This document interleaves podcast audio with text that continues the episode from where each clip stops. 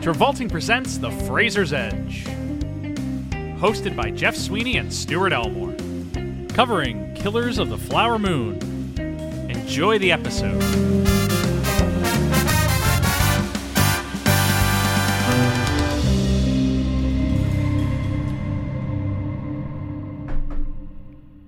Who's that? Hey, I- I'm from uh, Washington, here to see about that that Brandon Fraser podcast, Jesse Plemons? uh, the one and only. What? Sorry, uh, I'm just a little shocked. What brings you here?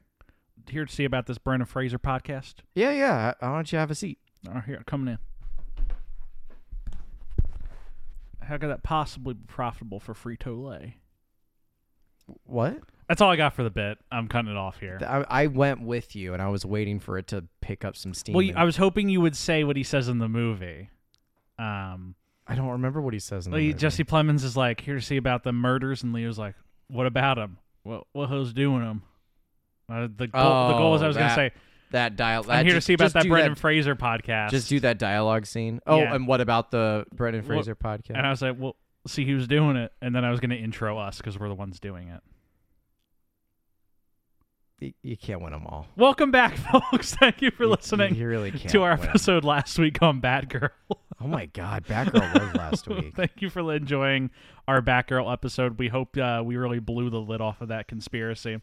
This week we're talking about another conspiracy, um, but not the um, the insidious plot to keep you from watching Batgirl, but um, instead Martin Scorsese's um, most recent film. Yes, It came out two days prior to this recording, two days. um, so this is our first um, We've been on a little bit of a sabbatical. Yeah, we we've took we've taken a little break due to some personal um, concerns, but we built up a backlog, so you guys have no indication of that. And for folks wondering personal concerns, I got a job at North Face. That's that's what it was. Need to get a job at North Face. So we Yep. are back to no longer being well, one half of this being not unemployed Yes. filmmakers.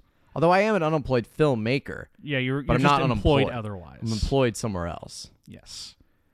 Um, but no, this is the first time we've covered a movie that is fresh in theaters. Yeah, We've covered some Travoltas that are fresh in release. but they've never been theaters. Yeah, they've never been theaters. They've like direct to streaming. They're movies that you have to like go to a shadowy corner at uh, 10 p.m. and some guy like kind of comes around the corner and passes. You You, have to a knock DVD. on the red box like, Oh yeah, the the red and then box the red opens. box opens, and there's a man in the trench coat like, "You here to buy some Travoltas?" Yeah, By some mob land, like, got three mob lands for one, for, for one Paradise City. oh Die my god! hot, you want to die hot? But instead, we are not at that level with Brendan Fraser. No, because Brendan, um, as we've been talking about, has been in the beginnings of what is seemingly a career renaissance. Yes. he's kind of having, he's having a big comeback. A big comeback. Um, we talked about No Sudden Move. We talked about The Whale. We talked about Batgirl.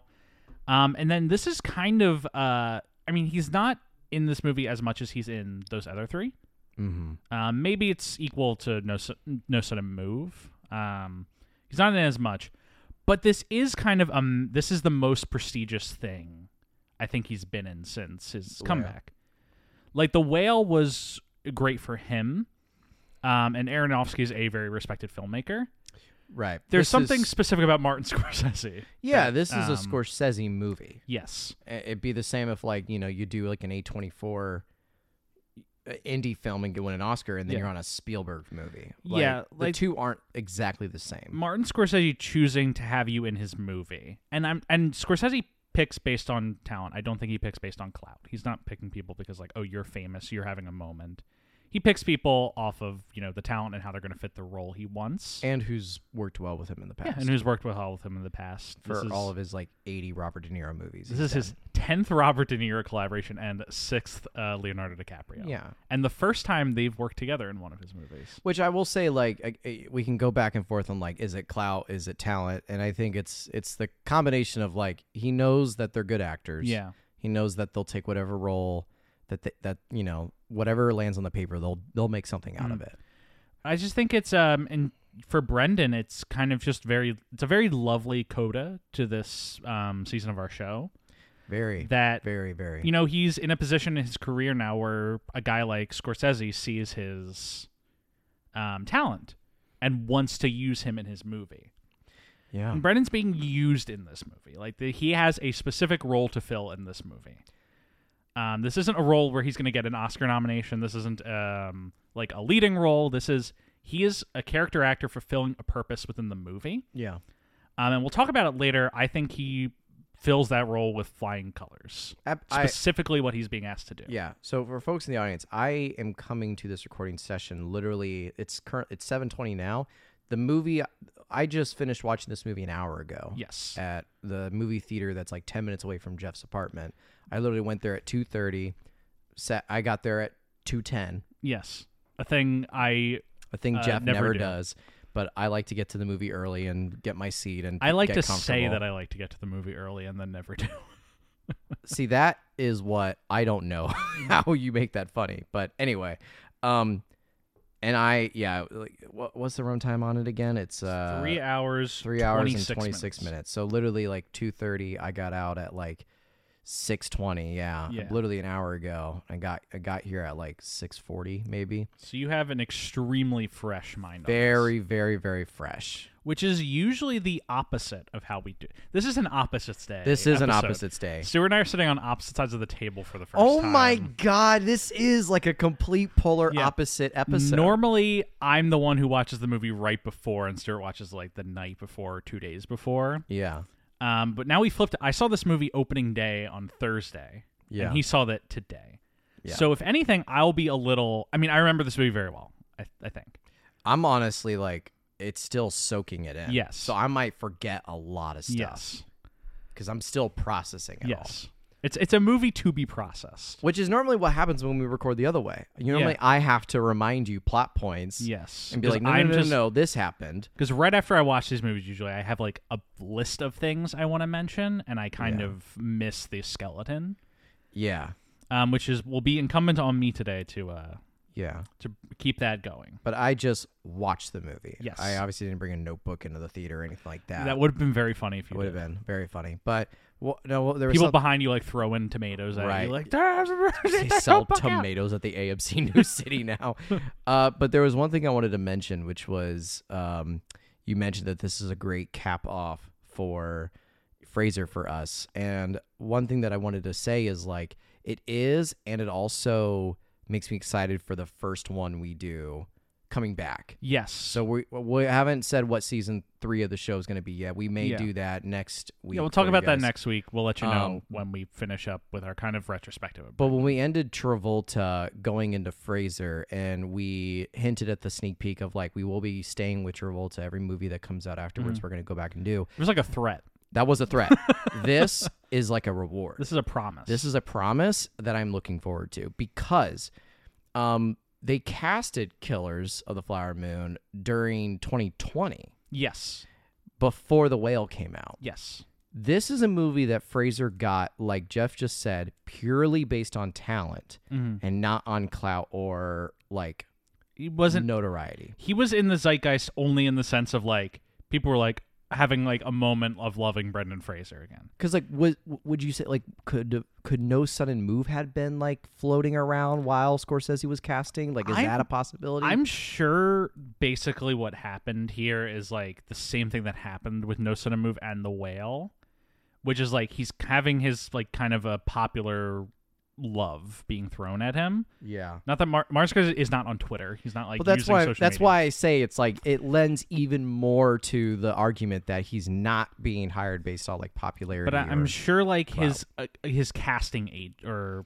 casting director was Yeah. just like looking at these roles and was like, oh, you know, Brendan Fraser. I'm sure Scorsese like who has seen probably every movie under the sun. yeah uh, was like, okay, he'd be great for that. Let me, he'd be great for that. for this one little role. Like Yeah. you're not trying to make him be like earnest or anything Yeah. like that. Like I don't think Scorsese would have gone for that, but Yeah. for that role of being like the defense attorney, like I Yes. think that I, as thinking in Scorsese shoes, like yeah, I don't see why not. Like he seems competent enough; he can fill that role. He saw all right. something in him, Yeah. um, and Yeah. decided to bring him into it. But to tie it all back around, that I am looking forward to the first movie we have to go Yes. back to Fraser to cover because that's going to be the first movie that is, in all aspects of itself, the uh, aftermath movie. Well, the first thing we get to cover of the fir- the next movie he's in, he was right now he's currently in the new season of Doom Patrol. Um, Yeah. which was apparently the last season of that show. He has a movie called Brothers coming out um, sometime within the next year, uh, which is a comedy starring him, Josh Brolin, and Peter Dinklage. Mm-hmm. Um, it's written by Macon Blair, um, who is a lovely guy. Um, and it's directed by the guy who did Palm Springs, which I really enjoyed as a comedy. So I'm looking forward to that movie. Yeah. Aside from that, n- he has nothing else in the pipeline that's been announced. And I'm looking forward to that. Yeah, that's what I'm. I want to hear. I want to start seeing like what he's doing because I said this in No Sudden Move, but it's roles like this and No Sudden Move that I really want to see Brendan kind of just explode in. Yeah. I just want him to be the guy who pops up in a movie every year, and you're like, yeah, when he shows up. I literally, I shit you not, because not to bounce too far ahead. Also, we should say that because we are covering this movie and it will come out. So we're we're recording this on October 22nd. It won't come out this Friday. yeah, this comes out November third, so it's two weeks after release. So I guess we don't have to say spoiler alert, but maybe we should just say like this will be like a spoilers ep- like yeah, if, review. if you were planning on waiting for the Apple TV Plus release of this movie, which is it is coming to Apple It TV is Plus at the coming end of out on November, TV Plus, yeah. um, then maybe wait to listen to this episode until then. yeah. Um, but if you saw the movie in theaters, which I'd highly recommend, if you See it um, in theaters. See it in theaters. go see this movie in please. theaters, Please see it in theaters. um, it is definitely a movie that is. It's not just something that we want you to go see in theaters just because we like movie theaters. This is a movie that will benefit from being seen in a theater. I'm you're gonna throw tomatoes at me when I say this, but like you're without a doubt much more of a movie theater stand than I am. Yes, Every time I've gone to a movie theater, Jeff, every time in sin- in the past, like I want to say, I'm gonna be generous Yeah. and say three years. It's probably been like five years, Yeah. but I'm gonna say every time I've gone to the movie in the past three years, a cell phone goes off, a baby cries, an old couple starts talking, Mm-hmm. somebody trips off the emergency. Like I have yet to have like, th- unless if I go by myself and it's three weeks after it's Yeah. been released and nobody's in the theater.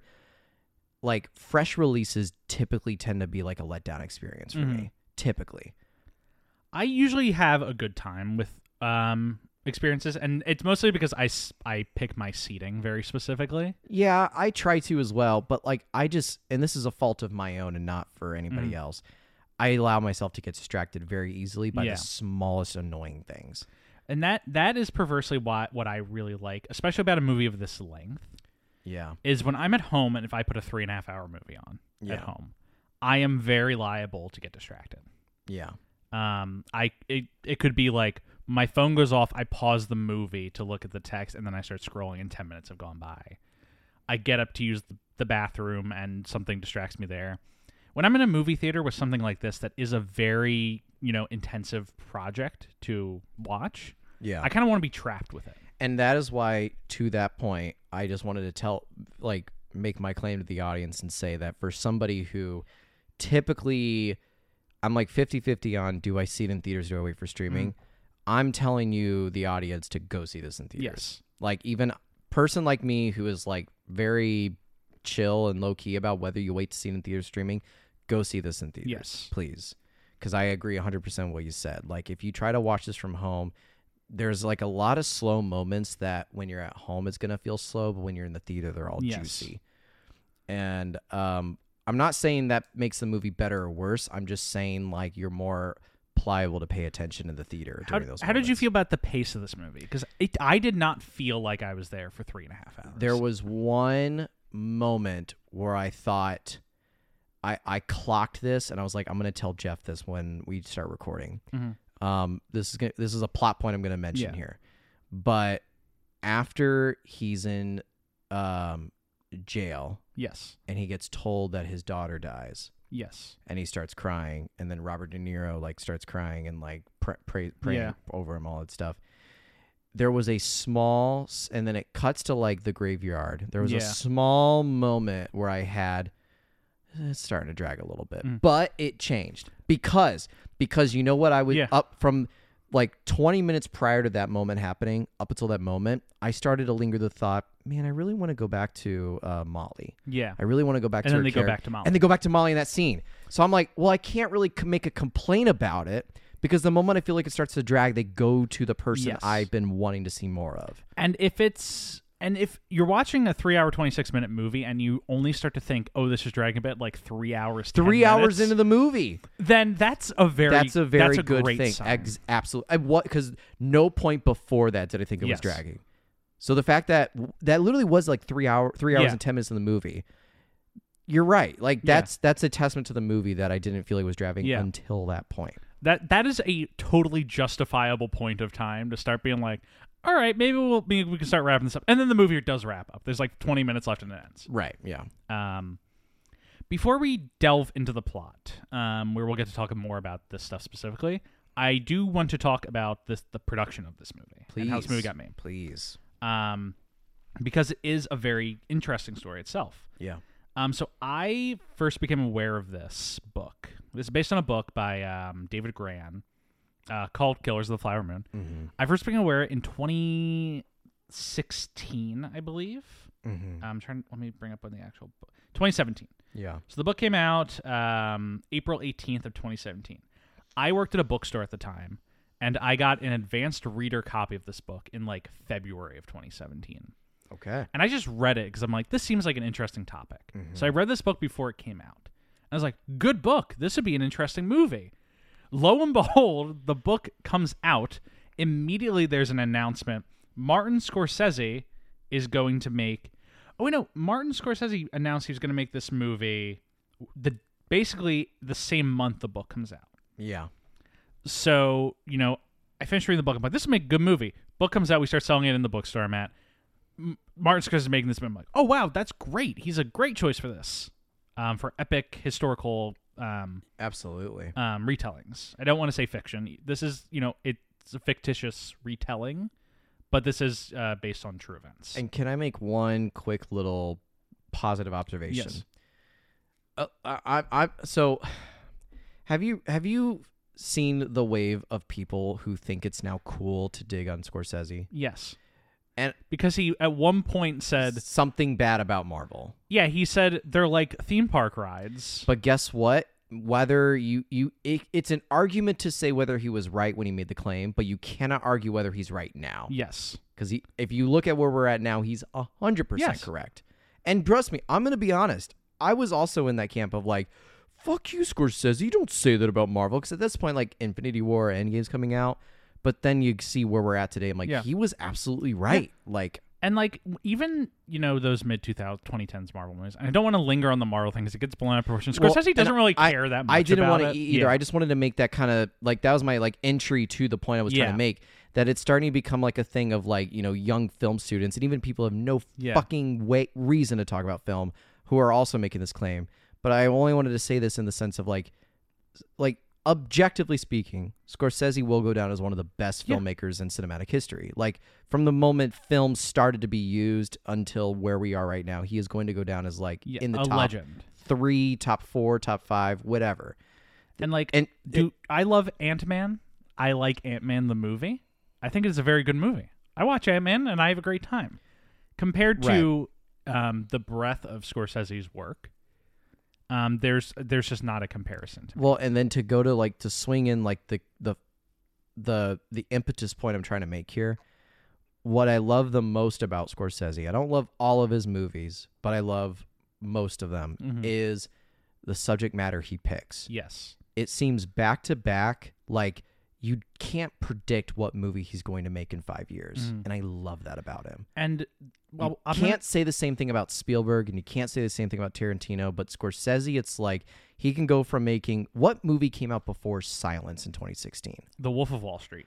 Who in their right fucking mind would watch The Wolf of Wall Street and think the, that the next movie that guy's gonna make is Silence? Yes. No one. No one. And that's what I love about Scorsese. all of his movies are unique and the but yet they all kind of tap into some of the same ideas Mm-hmm. that he's trying to do and when we get a little more into the plot because i think this movie is very much of a piece with wolf of wall street goodfellas casino Mm-hmm. it's very much putting you in the perspective of an american rags to riches story and then revealing how um, depraved that rags to riches story is um, Yeah. which is the same thing that Wolf of Wall Street's trying to do in Mhm. putting you in Jordan Belfort shoes. And you're like, hey, this is great. And the whole time the movie's like, this is kind of fucked up. But we're not going to say that to you. You're going to have to figure that out. Um, and this movie, I Yeah. feel like, is doing the same thing. But I digress. Yeah. Um, so this movie gets announced. Scorsese is going to do the adaptation. Leonardo DiCaprio and De Niro get announced pretty early um, as being involved in the project. Which, of course, course. you could bet on that. Um, Scorsese's gonna do it pretty quick at this point, um, with shoot dates intended to be around like 2018, 2019, Mm-hmm. um, after he finishes up The Irishman. Mm-hmm. Um, then it kind of stalls out for a bit um, due to funding issues. Right. Um, and also, and so Paramount um, at that point is considering funding it, but it's gonna be like a 200 million dollar movie. It's a very expensive movie. Yeah. And so all the while there's some financial issues. And then Scorsese starts looking at the material and starts having second guess it starts doubting himself making this movie. Mm-hmm. Because the book is very much basically it's from the FBI's perspective. Um Oh. the book is about there's some murders and then FBI special agent Tom White comes into Osage uh, territory to figure out who killed uh, who's killing the Osage. okay. Um, and Jesse Plemons plays Tom White in the movie. Um, and he does not come in until I think two hours into the movie. The whole Ernest and Molly part is in the book, but it is not the main focus. Okay. It's just like it's a thing that the book is talking about. At this point, DiCaprio's gonna play Tom White, and he and Scorsese are talking. They're just like, this isn't, this is not the correct way to tell this story. This is the, mo- this is a movie about a white guy who comes in and saves the day. very true. Um, and it's, there's n- what what is this movie saying about America? It's saying the FBI is great, Mm-hmm. and they're like, well, that that's not interesting to either of us. Yeah. So Scorsese's like, all right, I'm gonna continue working on The Irishman. Let's scrap everything that we've done, essentially. Go back to page one. What is the heart of this movie, or the heart of this story? And they circle in on the fact that while this is all happening, there is a love story between an Osage woman, Molly Burkhart, um, and Ernest Burkhart, who is one of the um, men complicit in the murders Mm-hmm. and how it's a very fascinating dynamic um, and just how much truth is being told there Yeah.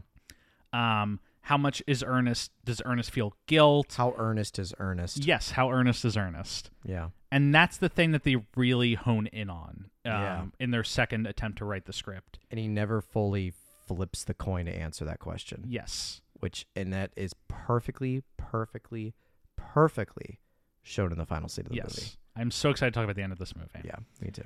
Um, but at that point, um, they work on it. COVID happens. Scorsese kind of takes the the forced breaks of funding issues and COVID to spend a lot of time in Osage territory. Mm-hmm. Um, he goes to a lot. Of, he meets with a lot of tribal leaders. Gets a lot of their input on the script. They help him kind of develop the world of the movie. They help him with casting. He wants to very much make this movie in partnership with the Osage because it is an Osage story Mm-hmm. um, around in the midst of COVID, um, Paramount does fully kind of drop out of funding this movie, um, and then it gets picked up by Apple TV Plus, which is a very strange thing that Martin Scorsese's last two movies have been by streaming companies. Mm-hmm. But hey, if they're the people who will give him two hundred million dollars to make a movie, I say more power to them. Yeah. Um, they're giving Ridley Scott two hundred million to make a, no- a crazy looking Napoleon movie next month. Can't Well, wait. What's interesting about that is Ridley Scott has been talking since and tell I'm not I don't I'm not quoting here, so tell me if I'm wrong. Making a Napoleon movie since 2002. Mhm. He's been wanting to make a Napoleon movie Yeah. for fucking decades, and he's finally getting to do it. Yeah, and these streaming services are, um, and a lot of them are turning away from this now, which is a shame. But you know, you still have your apples that are very much kind of putting their money where their mouth is and funding passion projects Yeah. for like veteran filmmakers. Right. Um. Can I say something that's interesting? Yes. Um, this book came out in 2016, Fif- Seventeen. 17. Okay, even more so. Have you read or heard of the book that I've never read, but I've just heard a lot about Empire: The Summer Moon? I've not. It's uh, a, about a very interesting story about a woman who kind of more or less gets like adopted into the Comanche Native American tribe, Mhm. which from a American told historical aspect, Comanches are known as being like the barbarian, like Native American tribes Yeah. nomadic, never like staying in one place, like and from what I've just heard about it, that it tells a very good, compelling story about it. That book came out in 2010, Yes. and when I heard about it, the first thing my thought is, is like, okay, who's gonna make this into a movie? It's interesting that it hasn't been yet. yeah. I'm wondering if it's even in the pipeline for anybody's wish list yet. But that being said, I just wanted to throw that out there because that's a very, very, very well known Native American book that has come out like for it's been out for 13 years now and still I've yet to see any news or word of uh It cinematic looks portrayal like of it. at some point there was an announcement that Derek uh, uh, Sian France, I don't know how you say his last name, uh, guy who did Blue Valentine, Place Beyond the Pines, um, is going to do a movie of it, but there's been no news since. yeah. Yeah. Just from like I, I really should read it because I've heard really good things about Mhm. it, but and it's got good history. Yeah, and Killers of the Flower Moon, the book is is well worth a read. If you, I can loan you my copy if you have any interest in I'm reading. an it. audiobook kind of guy. You're so, an audiobook kind of guy. Yeah. Um, it is well worth a read if anyone listening is interested. Yeah. But the there's a lot of um, attention to detail put into capturing the spirit of history and these events correctly and this culture. Uh, they filmed the movie in 2021. Um, it's a looks like a six month shoot. Um, it is a big movie, so it makes sense it took a long time to film. Mm-hmm. Um, and then you know, at the end of the day, it does end up starring both Leo and De Niro, and then the kind of third lead um, of those three, uh, Molly Burkhart, is played by Lily Gladstone, Lily who Gladstone. has a very lovely story that she at, was considering giving up acting. Yeah. She was taking data analytics courses Mm-hmm. or signing up for them. Um, and while she was like on the page signing up for it, she got an email from her agent that Martin Scorsese wanted to meet with her, um, and about a movie he's doing. Uh, she had, she's been in a lot of like um, independent films, like Kelly Reichardt's Certain Woman, First Cow. She's great. Um, but this is her big break and a big moment for her.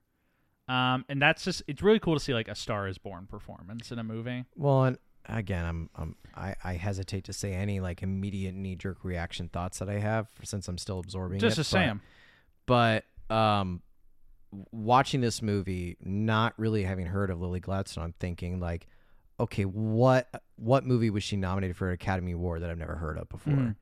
She because I think she is so Yes. good in this movie to such a degree that I'm like, well, surely she's been like Yeah. in tons of other things, and she was probably nominated for She- something that I never heard of. bi- this is not her first movie, but it's like essentially her first like popular, quote Yeah, unquote popular That's movie. insanity. She's phenomenal in this movie. She's, I would say, essentially the real lead of the movie. Um, there's like Yeah. in terms of w- POV, perhaps not, but she's the heart of well, the movie. that's like the one thing I'm not ready to say whether it's a complaint or not. yeah, it's it's it's a discussion that It's we'll a discussion that w- you Yes. and I are already on the same page about what we want Yes. to talk about. Okay, continue. have. um, but uh, that's basically all I have in terms of you know the production of the movie. There's Mm-hmm. a million and a half behind the scenes stories you can find online about like De Niro like breaking his leg on this movie or Mm, damn. um it was some muscle injury or XYZ. There's a bunch of fun stories. We don't need to go into them. I mean, the fucker's 80 years old. Yes, so- he's old, so it would make sense he would injure himself on a six month film shoot. yeah. Um, but Ye- this to mo- movie came out. to carry into the plot, but to also kind of tie in your thoughts. I loved the way you were describing the fact that they, in the initial thoughts, the drafts of the script while he was working on The Irishman, that they didn't like this sort of Yeah. POV style, so they wanted to scrap it and from page one figure out what is at the core of this Yeah. movie. Well, as we start the very first movie, we understand what the core is. Yeah, It's the movie opens with uh, the Osage tribe yeah. mourning the loss of one of their tribal members. Well, they're they're mourning the loss of their language essentially Oh, because they're they're burying a ceremonial pipe got it. um, and the idea being that this burying this pipe, um, they are burying a lot of their culture, and that their children are going to grow up in English schools, Yeah. learn English speech. Um, I in don't a- know why I didn't clock that. I thought it was uh, a person. I thought it again. was a person as well, but no, they're they're just burying the pipe. Okay. Um, so they're kind of burying their culture. I was a little bit confused because I was like, is it a baby? Yeah. Is it something? Like, I wasn't totally sure. But no, okay. But they're- that's even better. Yeah. That's so much better. They're burying a pipe, and then almost by act of God, um, outside of this tent, a oil bubble uh, rupture. I don't know what you a geyser forms. I guess. an oil geyser forms and shoots up in the sky, and you get this incredible shot of a bunch of um, Osage members dancing in the oil. Yeah. Then we jump an undisclosed amount of time into the future. Yeah. Um, I it never they never say when that opening scene takes place. I'm assuming like late 1800s. Um, You're right. Yeah. But basically jump to 1920. right. And there's some voiceover, um, right, that gets us into it, or diegetic maybe. We get I th- it's more of like um, title cards and his quote unquote historical videos that are just they're filmed but for the movie. But- Right. I thought there was something about the like voiceover. I don't. I couldn't tell if it was De Niro or somebody else, or maybe it was Lily Gladstone. She has voiceover in a little bit. I think it's going to be very hard for us to remember the exact structure Again, of I am this stuff. still soaking it Yeah. all in, so I'm gonna get a lot of things wrong here. yeah. And this there's so much to this movie, so I don't think it'll there's any problem with us kind of doing things a little out of order as long as we get Right. the bulk of it right. But we get to the town essentially. Yeah, we get to we establish through like intercut tight um kind of um old style, like, like style like newsreel clips yeah, is the rough of it that basically this town kind of sprouted up and it's the one place in America where the Native Americans, the Osage, are still like the rule the quote unquote ruling class. yeah. And there's even a towel card that says like per capita, they're amongst one of the richest groups in the world. Yes. Um. Yeah. And after, you know, we establish like a lot of the Osage people, you know, in fancy outfits with white servants who drive Yeah. them around, uh, we, you know, cut into, you know, normal widescreen aspect ratio. Well, yeah, it starts with like old style inside of a train, and then it Yeah. transitions to regular cinematic, like color Yeah. widescreen style, where we get DiCaprio. We- yeah, on a we get train. introduced to Leo, who's playing Ernest Burkhart, Ernest Burkhart. a, a simple man. also, I do want to say for the audience who's picking up on it already that it would be no surprise that I would say towards the second act of the movie we get more Tulsa race uh, massacre. Uh, inf- Yes, there's a there's a very clear line drawn between Uh, Yeah. the two. Exactly. Um, that Scorsese makes no hesitation to put draw that parallel. Yeah, not quickly, but like I'd say in the mid section of the movie. yeah, and that th- this is also in Oklahoma, and Tulsa's in Oklahoma. yeah, yeah. um, around the same time. Why people were mad that minorities were rich, and that's kind of what it was. Yeah, that was the. Um, yeah, that's that. That is what this movie Putting is. it, putting it in a nutshell. uh, Yeah, in a nutshell, yeah. uh, white people could not handle the fact that anyone but them is sharing in the wealth. Yeah. Uh, but we get to meet um, Ernest Burkhart, who returns from World War One. Established he was fighting in World War One, or he was a chef um, in World War One. Um, he's come back to stay with his uncle uh, William Hale, called Mm-hmm. King, uh, played by De Niro, Played by De Niro. who in real life was 45 years old Yeah. during these events. De Niro is 80. Um, but when you look at pictures of the guy, you're like, he kind of looks 80. Well, like, and there are some like uh, they reference some uh, the Osage male victims. And they say like their age, that they're 25, and then I see their like corpses. I'm like, that's a 25 year old, like what? But then you think you look. I mean, People aged very poorly. Say, look until at- like 1970. look at any old photos of people Yeah. and you see like 18 year olds that look like they're in their 30s Yeah. like it's just i don't know It's genes medicine insane what a mix of medical advancement and the fact that not 60% of the population is smoking at all times will Yeah. do to skin health right um, 50 years later. right so uh, yeah we get we get the first interaction with de niro and dicaprio and it's so fun saying de niro and dicaprio Yeah. like they are meant to share the screen They're, together. they're meant to be in every movie together Yeah. um, from now on. they really are But this scene is basically just laying out the the structure of the world for you. hmm Because De Niro's just like, you want to live here. You like um, this, money flows freely here. Yeah. He says he's describing how like he loves the Osage. They're his favorite people. He's you know he tremendously respects their culture, but he says they're um, great use of the word tremendously with the trump hands by the yes. way he well he's basic. That's kind of what he's doing. in well this that's uh, movie. exactly that's kind of where i'm like yeah. I I think De Niro is really extraordinary in this movie. i think Um, it's one of his best roles Yes, I agree. Because he's basically playing like a very friendly white liberal who's stabbing them in the back the whole time. Yeah. Um, but this whole scene he's describing how like, yeah, they're great people, they're tremendous, um, but they're you know, they're inferior in their ways. Their their culture's dying. Yeah, he Um, says it very matter of factly. Like, I love them. They're great. They have great culture. They have all this stuff, but they're sickly. Yeah. He That- said sickly is the word he used. sickly is the word because it carries into uh, Lily Gladstone Molly's line later Yeah. when she talks about, oh, why don't you drink? Um, uh, there, there's like it's not food or it's a drink or it's a smoke or something where it's Yeah. like it makes me sickly or whatever. Yeah. and it, it again, it's Mhm. it's a parallel. Daenerys basically saying their culture's sickly. When the oil dries up, they're going to go back to the savages that they were. Is his essential inference? Because But he's uh, like, my cattle ranch is going to Well, I was outlive gonna- them. I was gonna say Bill B, uh, Bill K Hale i- hi- his fortune comes from cattle ranching. Yeah. Um. So he makes that sense of like you know I'm a cattle rancher and that'll last forever, but oil's gonna dry up sometime. So, uh, sort of kind of justifying his way of like you know they may be rich, but I'm still inferior or uh, superior to them yes. in that way. So I- The big thing he's talking about is the necessity for getting head rights. Yes, Um, right away, right away yes. too, which is It- so funny because he just spent the first part of the Yeah. whole movie talking about how you know I have my business in cattle ranching, like their oil was gonna drop, but we gotta get the head right. Yeah, so we gotta get head oil. rights. yeah, Um, which I had to look up head rights after the movie just to get exactly what they are. It's basically the Osage allow the government and the mineral companies to mine oil on their land so long as they get a cut. in exchange for a cut of the profit. yeah, Um, and so every member of the Osage community is guaranteed a head right. yeah. Uh, they get a percentage. which in the movie I was a little bit confused about this and I did not look up historically how it was handled, but it's almost like the Osage tribe has like they get they get like allowances per week or per month. yes, they get paid weekly um, through these head rights, Yeah. but they need a white guardian.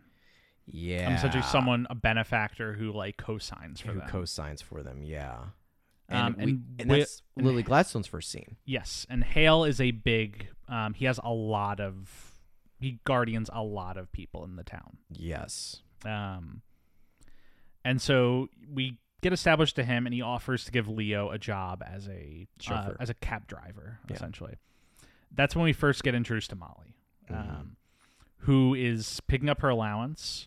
We get a little voiceover from her describe, and she describes several deaths that have already occurred. yeah, Um, it's basically, um, I don't remember these names, but it's like um, Anna, age twenty three, um, dead, no investigation, yeah. and she lists off about ten murders that have already. This other occurred. person dead at 28, no investigation. This person suicide, all that kind of stuff. Yeah, and she goes through like no investigation has been launched at all for any of these. They're all just kind of like all these deaths have been brushed away.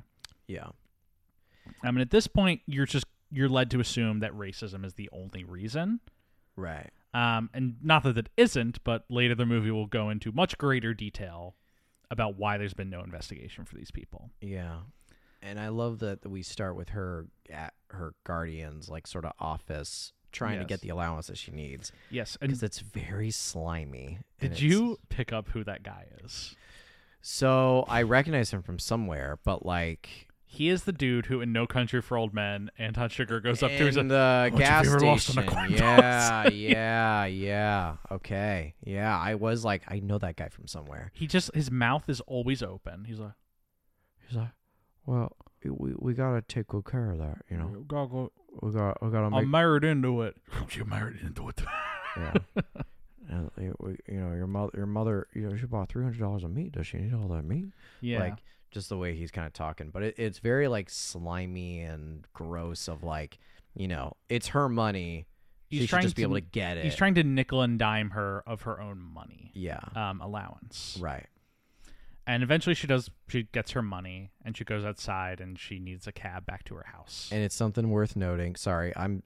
yes. This is what happens when I just watch it. Is I'm going to mention every little penny of detail Yes. in this movie because something I liked is like there's people advertising for take photos, yes. and you realize and like listen, I'm not stupid. I know like what inflation has done and shit like that, and I know like you know back when people would make jokes that hundred dollars was a lot of money, but hundred dollars was a lot of money back then.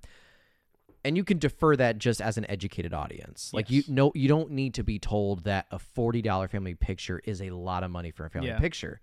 So when they do that in the very beginning of the movie when she walks out and you Yeah. see them going up to get their allowance and meanwhile there's these like carnival barkers essentially Yeah. being like 40 get family portraits, family portraits, uh save your heritage and culture for Yeah. $40 and you're like what? And the movie will progressively continue to plant those Yeah. moments of like that. And DiCaprio just says it outright at one point. It's like, you're charging me Osage prices. Yeah, And I'm not Osage. yeah. And it's like, oh. But also, yeah. the the movie is at that point. It's very smart what it's doing. Yes. because the end of it all ties into the end of the movie in that like you you had just said the line which is save your culture through a picture yeah. um Yeah. which we'll talk about again at the end of the movie Yes, we will. um uh, which is also beneficial because if you look, you can actually find a lot of the pictures. It does do like a little montage of pictures. Yeah. You can find a lot of those online with the real people instead of the actors. Mm-hmm. Um, and it goes to show how much work they put into matching the styles Matching and or costumes of replicating. the time. Yeah. Yeah. um, and the casting is incredible. Oh, Um, yeah. they'll look great. Mm-hmm. Um, but Leo picks up uh, Molly, Mm-hmm. um, so agrees to take her home, but not before he gets really interested in some drag car dri- uh, racers through the center of town. Yeah. The dynamic at this point that's being set up is like the Osage are the rich people in town. Mm-hmm. And then the white people are kind of just coming in. There's a few of them, and they're just kind of like driving drag cars around and having a good time. They're they're like a rowdy working class ish. And what's interesting is when before she gets into his car, um, this other couple walks up, and I want to say, is it is it his cousin Byron or is it that No, it's the is um, it that one guy who? Bill Smith. Yes. Bill Smith. Okay. Pause. I have a friend in college. Who was that actor's name who plays Bill Smith? Jason Isbell.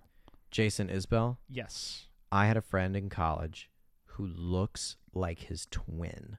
Like I shit you not, he looks like his fucking twin.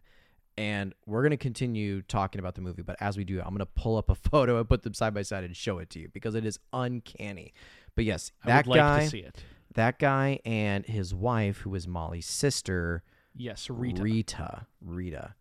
Um, and so I, I don't remember much of the dialogue, but it just kind of makes that plant of like, oh, there's an Osage woman married to a white man. Yes. Plants that seed a little bit. And Molly's obviously very close with her sister, and she seems a little wary of Bill, but she thinks he's fine. Um, Yeah. for the most part.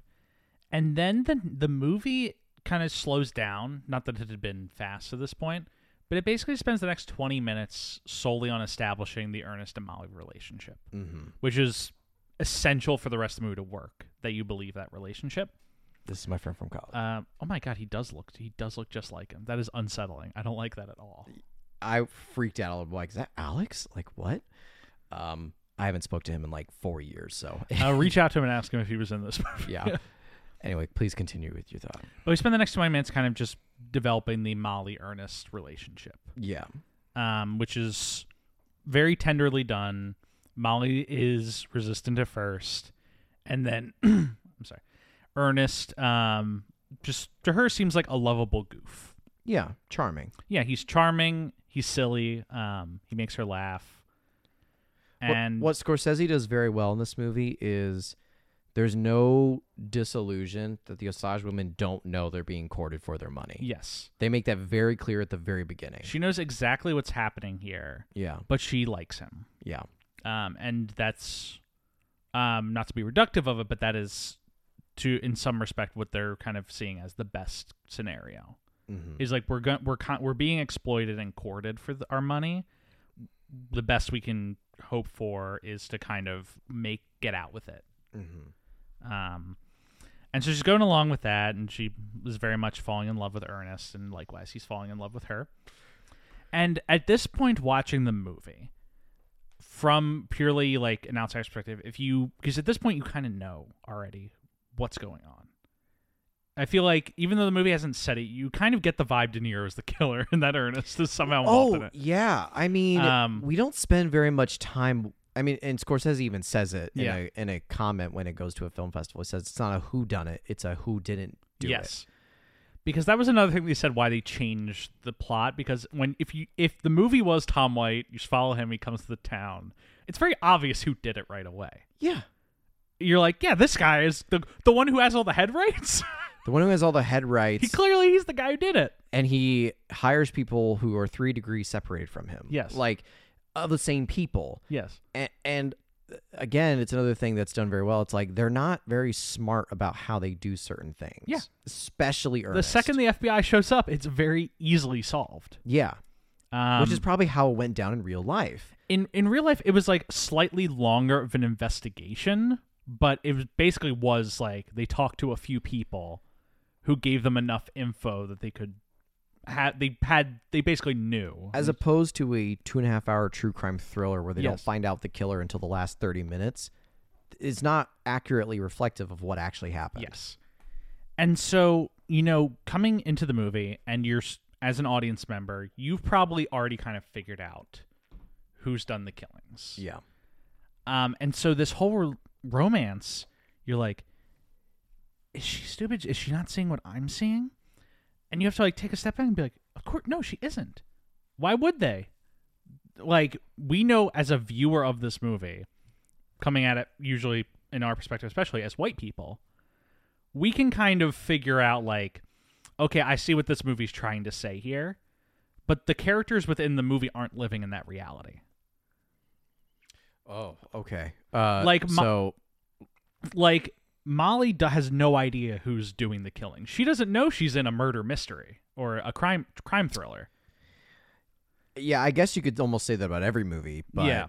But I get from what I was understanding was like he is doing his best to seem as much of an ally as possible to Yes. Osage people yes to such a degree where it's like like I love that scene when they're convening in the Mhm. tent for the first time after like the yeah 25th murder and they're finally they're all like convening and they're all getting passionate and then at the very end of the mi- of the meeting De Niro stands up like and I will put an extra thousand dollars in the Yes. investigation and I'll make sure we get like so and so to investigate this case and it's like but again we know yeah like we're, we- we're coming at it 100 years of history beyond yeah to the characters in the movie, they don't know how deeply they're being deceived yeah and that's what i find so interesting about the romantic subplot of this movie is that's a deeply evil proposition mm-hmm. like what Leah, what Ernest is doing is from the beginning of this movie, as a viewer, I'm finding it unsettling and somewhat evil.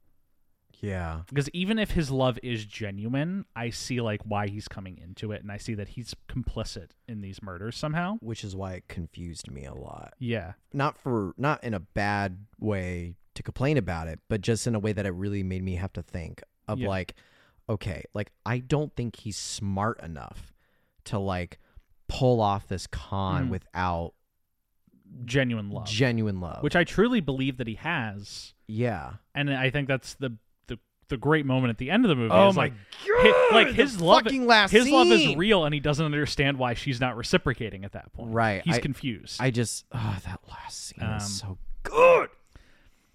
but um so like this the romance is evil but it's genuine and that's Yeah. what's crazy about it Can I, this uh, this is gonna be so like rap, rapidly rushed, but I do just kind of want to put it into one sentence to exemplify what we mean by it. yeah Like he is courting her so he can marry her. So in the background, they can kill all of her siblings while slowly poisoning her. So by the time she's the only one left, she dies and they get the head rights. Yes. Is that not the most mustache Frenchman evil villain scheme you've Yeah. ever heard of? it's it's diabolically evil right. um and leo is just is convinced because he actually does like her that like yeah they're fine and she won't get hurt by this Yeah. Well, it's I think it's like again, he Leo is playing a stupid man. yes he's playing an idiot in this movie He's playing an idiot. explicitly yeah.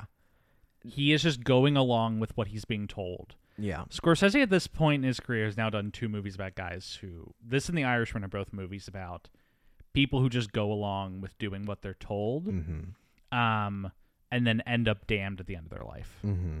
Yeah. Um, and so I find it interesting. that He's basically kind of continuing that thread from The Irishman with this character, Yeah. but in an even more reductive way. Like that Leo is fully and utterly an idiot who turns a blind eye to everything. He does. it- It's almost. He does the same thing in silence in a way too. Mhm. that these two priests that are kind of like postulatizing to Yeah. all these people, which in that inherent way is kind of wrong to do, Mhm. but they're also being punished for it. But then at the same time, Andrew Garfield then rejects it. Like I mentioned Silence because I th- it is my personal favorite Scorsese movie. Yes. I don't think it's his best, but it's my favorite. Yeah. Like talking about Killers of the Flower Moon now, I want to go back home and watch Silence again. Right I, I now. think there's basically no wrong answer to the question. What's your favorite sure, Scorsese? ab- absolutely. Unless you're like The what's the Tibetan one? I heard the Tibetan one's not good. I- people like Kundun. It's Kundun, Oh, is that what? but it some is? people like Kundun. I've, Um, I've just heard other people say like everything but that movie. w- the one I always, I mean, I've seen Hugo. Um, Hu- That is a I, Scorsese. and I like, forget. I it's a- like Hugo. I'm not. This is not me besmirching the good name of Hugo. Um, but I do think that's maybe the one that's like he made. He explicitly made it for his daughter because Yeah. he wanted to make a movie his daughter could watch because his daughter could not watch any of his other movies That's- for obvious reasons. so true. Um, Hugo's just maybe like the least ex- exciting one to talk about. Mm-hmm. Um, but who knows? Maybe we'll do the Ass of Butterfield podcast one day and we'll talk about Hugo. uh, Okay. um, I will spoiler alert let the audience know we will be covering another Scorsese in the near future. Um, you can wrap your head around what that's going to be. Um, So, uh, yeah, we. I think you did a great job of kind of like. I'm, all, I'm not saying blowing through in a negative way, but like kind of go. You. this is a you- three and a half hour movie. you We're gonna have s- to blow through well, something. well, you you've done a really nice job of summing up like 20 minutes of the movie, which, i- as you put it perfectly, it's just like the evolution and growth of their ro- romance together Yeah, and they get married. when they get married. Um, they get married. It's a very lovely little romance, and but this is where we're first es- kind of established to a sickness that's going through her family. Yeah, because it it like how many people have diabetes in her family? Um, multiple people have diabetes, and then her sister is very ill. Her sister Rita. I, I I- this I have to be very very careful on this topic because it's probably built up by a lot of historical Mm. fallacies involved. But I think I actually did read something that like there there was like very there was a h- high prevalence of diabetes in Native Mhm. American uh, peoples. Yes, I that, that I believe that's accurate. Okay. I don't know Um, how or why or what co- what conveyed into that. It was a, bi- a big thing that there was a high level of diabetes and insulin, which was a relatively new invention at the time, was in a usual sense not making its way to um, the people who actually needed it. It was- because when insulin first came out, wasn't it like really gouged, like in a high price, or was it actually cheap? Um, it was it was a high price. Yeah. Um, in this movie, like the only reason she gets insulin is because De Niro pays for it Yeah. and makes a big show of paying for it. but that is another Yeah. great thing about this movie is that any good thing De Niro does for Molly, Entirely exploited. Is it just for he his just own needs gain. her to stay because he says it a lot on multiple occasions. Like when he's doing good things for people, people are like, "Why are you like helping this person out?" It's like, "Oh, he's my good friend. I Yeah. love him. He's great, and he owes me twenty five thousand dollars, and my insurance policy." lapses in like a few weeks or whatever so he needs to Yeah. make it a few more months Yeah. you're like oh okay He's literally playing stocks with people's lives. He's so Um, fucking good in this. he movie. is so good in this movie. Ugh. But it's it's um in the same way that Jordan Belfort in The Wolf of Wall Street is you know playing with literal stocks yeah, um, that are damaging companies and their employees. De Niro's whole thing in this movie is he's playing the stock market with human people lives. with people. Yes. Yeah. he's like, yeah. I put an investment into Henry. I need Henry to survive until January, and then he can die because I can get the payment. Yeah. Um, Yeah. and so Le- uh, Ernest and Molly get married in the the forefront of all this because this is all happening in the background. We're Yeah. established that Rita's sick, and uh, that also that their mother Liz is is old. She's Mhm. getting near the end of her life, just naturally. Because we we haven't really talked about Byron, which is De Niro's son, DiCaprio's cousin. Yes, Uh, I think they're brothers. I think Byron. Byron and Ernest are brothers. So they're both De Niro's nephews. then. Yes, they're both De Niro's Okay. nephews. Okay, I thought they were. This is one of those great movies where um the family dynamic is immediately fucked up. and You're just like, okay, why is only the nephews living with the with the uncle? it is kind of weird Um, because Byron's married to one of Molly's sisters too. yes, because it's Byron, there's Bill, and there's Ernest. Ernest is married to Molly. Byron is married to I don't think they're married. I think Byron's just with Anna well. because I don't think they ever established that they're married. Oh, you know, no, you are absolutely correct. It is Bill married to Rita. Re- Minnie. oh, he's married to Minnie first. You're right. Minnie, Mm, and then Minnie. he marries Yes. Rita afterwards. Yes. Anna is the only one that goes the entire movie without marrying one of the Yes. brothers. Men. Men. Yeah. Um, and so just to kind of relay that out for the audience, sorry. Um, Molly's three sisters are Minnie, Rita, and Anna. Minnie is married to Bill Smith, who we'd mentioned earlier in the movie. Rita and Anna are both unmarried, but Anna is seeing Ernest's brother, Byron. And her mom is Lizzie. Yes, her mom is Lizzie. Mm-hmm. And so we basically spend we jump a few years, um, just kind of sequentially. Leo and um, Molly have a few kids, um, and we're just kind of spend some time kind of soaking in their family dynamic. Mm-hmm. We get a part where um, I can't remember whose parents they are, but some white parents come to visit, and they're They're like one kid looks white. yeah, one, kid, looks whiter than the other. looks white than the other, but they're both half breeds. Yes. Yeah. Um, and we just are slowly, slowly kind of watching the world get whiter and whiter. Yes. More and more white people are coming into the town. Um, they're described as vultures at one point by the chief of the of the Osage tribe. Um, but as more and more white people are coming into the town, the kind of the world is just becoming whiter.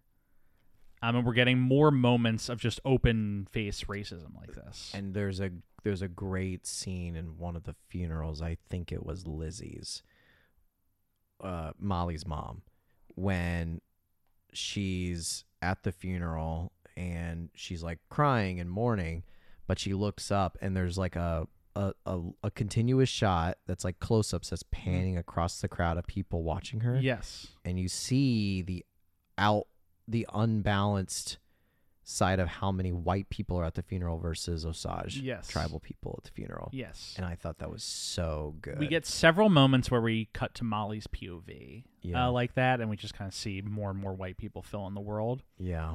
Uh, but kind of through this, we go through this time lapse, and then we basically sequentially get two of Molly's sisters dying. Yeah, the first one being Minnie Yeah, Minnie dies of her illness. of her illness. And y- you know, we get that funeral and we get we see the family mourn and then there's a I think it's very shortly after that where we see Bill who was married to Minnie with Rita.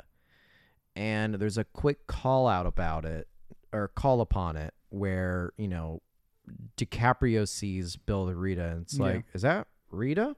hmm You know, the other sister? Yeah, And this is Ernest kind of on his Ernest side yeah, he's not asking the question in the way of like, oh, I see you playing the game, smart Mhm. guy. No, he's asking the question of like, are you just did you just bounce to another sister? Where he's genuinely Yeah. like kind of surprised and shocked about it. Again, that's another. It leads to both Scorsese and DiCaprio, where DiCaprio does a nice job of like yeah. he's so dumb that he's not like he's not the mustache twirly villain, Like he's fully aware of the scheme that he's involved in, right? um, and that he is in this relationship because of the money. But at the end of the day, he's like, "Yeah, me and Molly are married. She is my wife, and we have a very nice relationship and two kids." Another scene that exemplifies that very perfectly is when he announces she's pregnant with her third child. Yes, because you can see, and this is so good on De Niro and Yeah. DiCaprio's part, because De Niro's reaction to that is like he tries to kind of force a smile, yeah, but he's also kind of looking at because he's a control freak about Yeah. it too.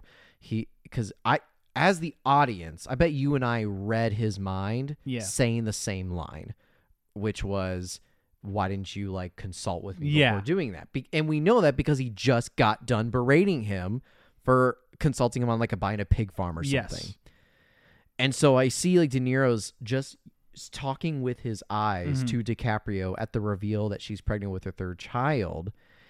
And it it just goes to perfectly show when he confronts DiCaprio about it and he's like, Well, Molly and I are married. Like Yeah. we, we love each other, we do some love, and that's just what's natural. he doesn't fully understand. He knows that he's involved in the scheme, and he just weirdly has this vision of like him and Molly are like kind of outside of it. They're gonna yeah, they're outside. Uh, we're of just it. gonna get the money at the end. It's fine. yeah, The th- I want to sidebar about De Niro real quick. Yeah. Uh, The thing I really like about him in this movie is that for the past like 15 years, De Niro's career has been he's either really good in a Scorsese movie or he's playing like bad grandpa. He's done like seven movies where he plays bad, Yeah. where he plays grandpa. he's bad grandpa and Joker. He's yeah, but like he's always playing like gran- kindly grandpas in these movies now. And the thing that I love is he does that in this movie. Is he's playing a, he's doing like all of his like oh shucks gee whiz like kindly grandpaisms in the service of being Satan. while holding a dagger behind Yeah, his back. in the service of disguising that he is Satan incarnate. yeah, quite literally. Um, and I just think that's just an incredible manipulation of his iconography at this point in his career. Yeah, Um, to take his kindly grandpa ness and turn it around into making him the villain. yeah, yeah. Um, uh, a thought is in my head, and I'm deciding whether I should write it down and wait to talk about it at the end, or if we should talk about it now. It's an overarching point of the movie. Uh, let's just talk about it now. Okay. You want to talk about the end? No, no, no. It's an overarching thing about this Oh, sure. movie that we alluded to at the very beginning. Sure. That I think maybe now is a good time to Yeah, maybe bring it up. Discuss it. the the idea of as we've been talking about this movie so far, which maybe we've made it through like thirty percent of the plot, Mhm. maybe.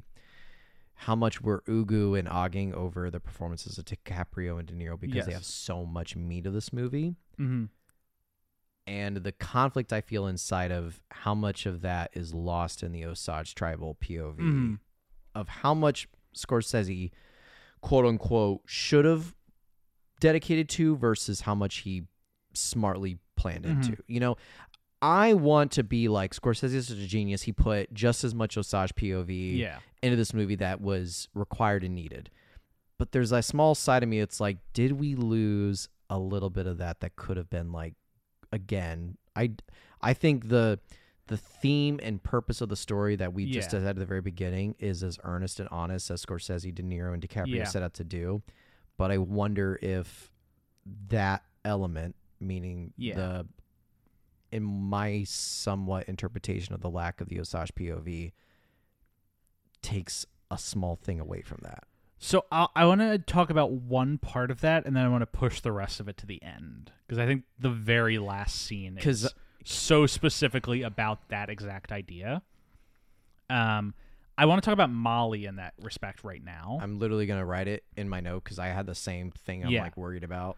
I do think the very end of the movie is the right place to bring this up because it, I think this movie has a coda at the end of it that directly criticizes itself. and it's it was a pleasantly frustrating part I had in this movie that every time I th- was feeling I was lacking something, the next scene Scorsese delivered it. yes, he delivered it, or he would directly criticize the movie for not doing that, um, which is the last scene.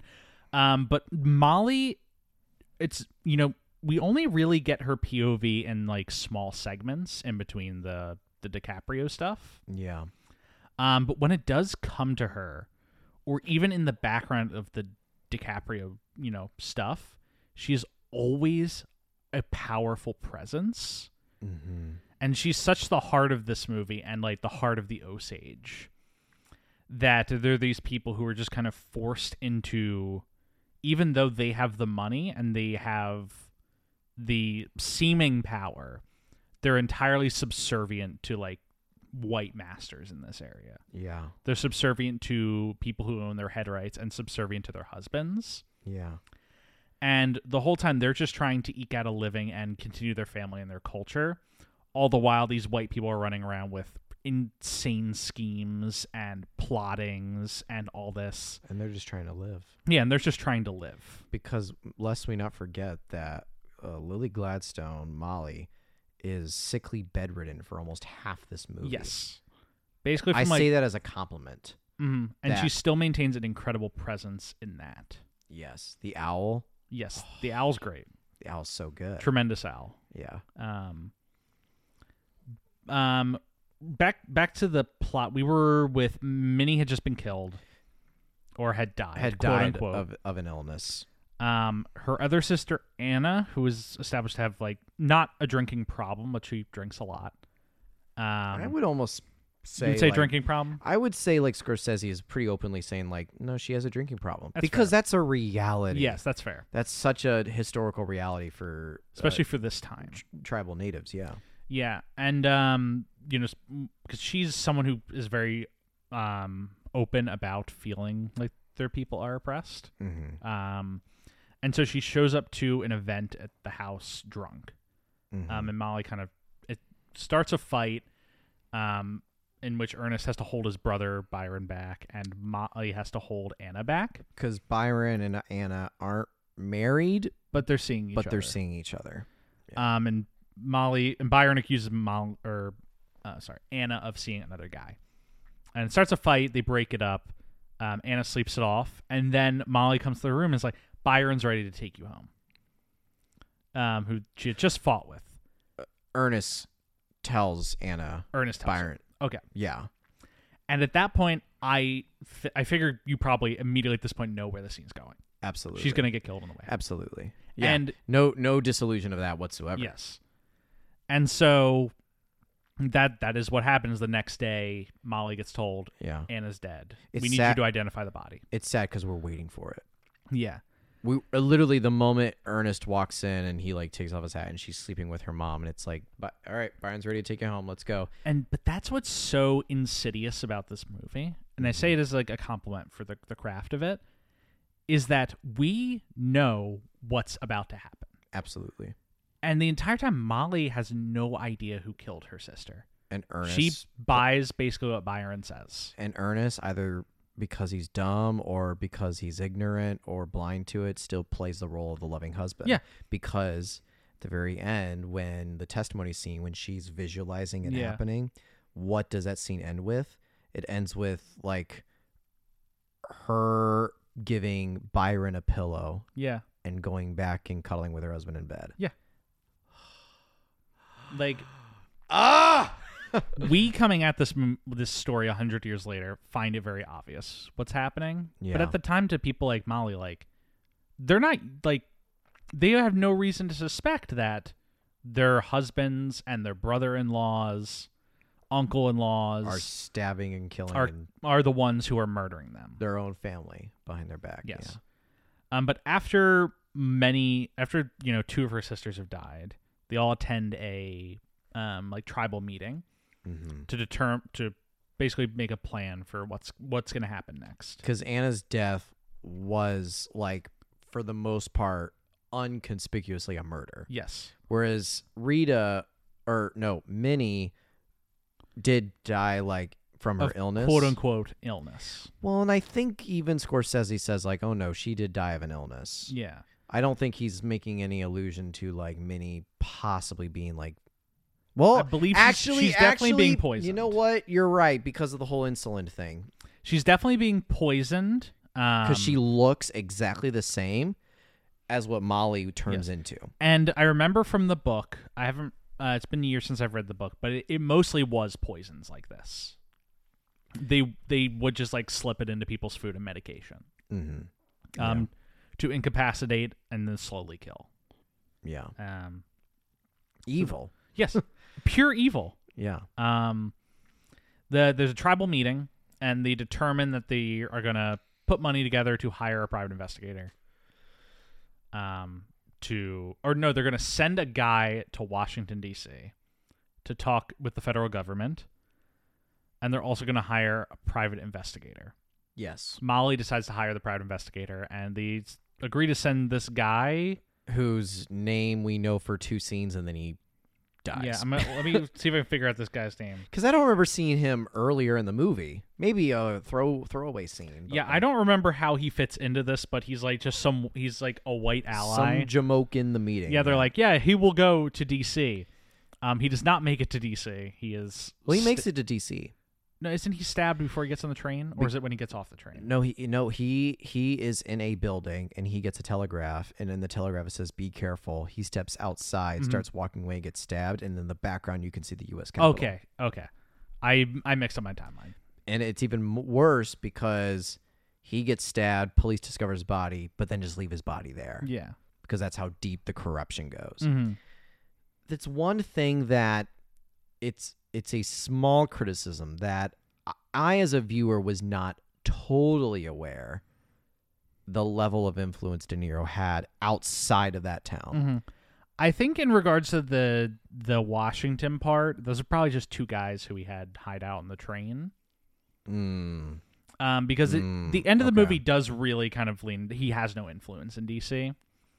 Um, because the second DC gets involved, everything falls apart for him. That's true. So okay, then I guess it might then critique would just be like m I I just didn't know that. Yeah, that- like I thought he like hired like sent a telegraph to cops in D.C. Be like, hey, there's a guy who's gonna get off his train this time o'clock. Mm-hmm. Make sure he doesn't make it to the Indian uh, Affairs Committee Yes. or whatever.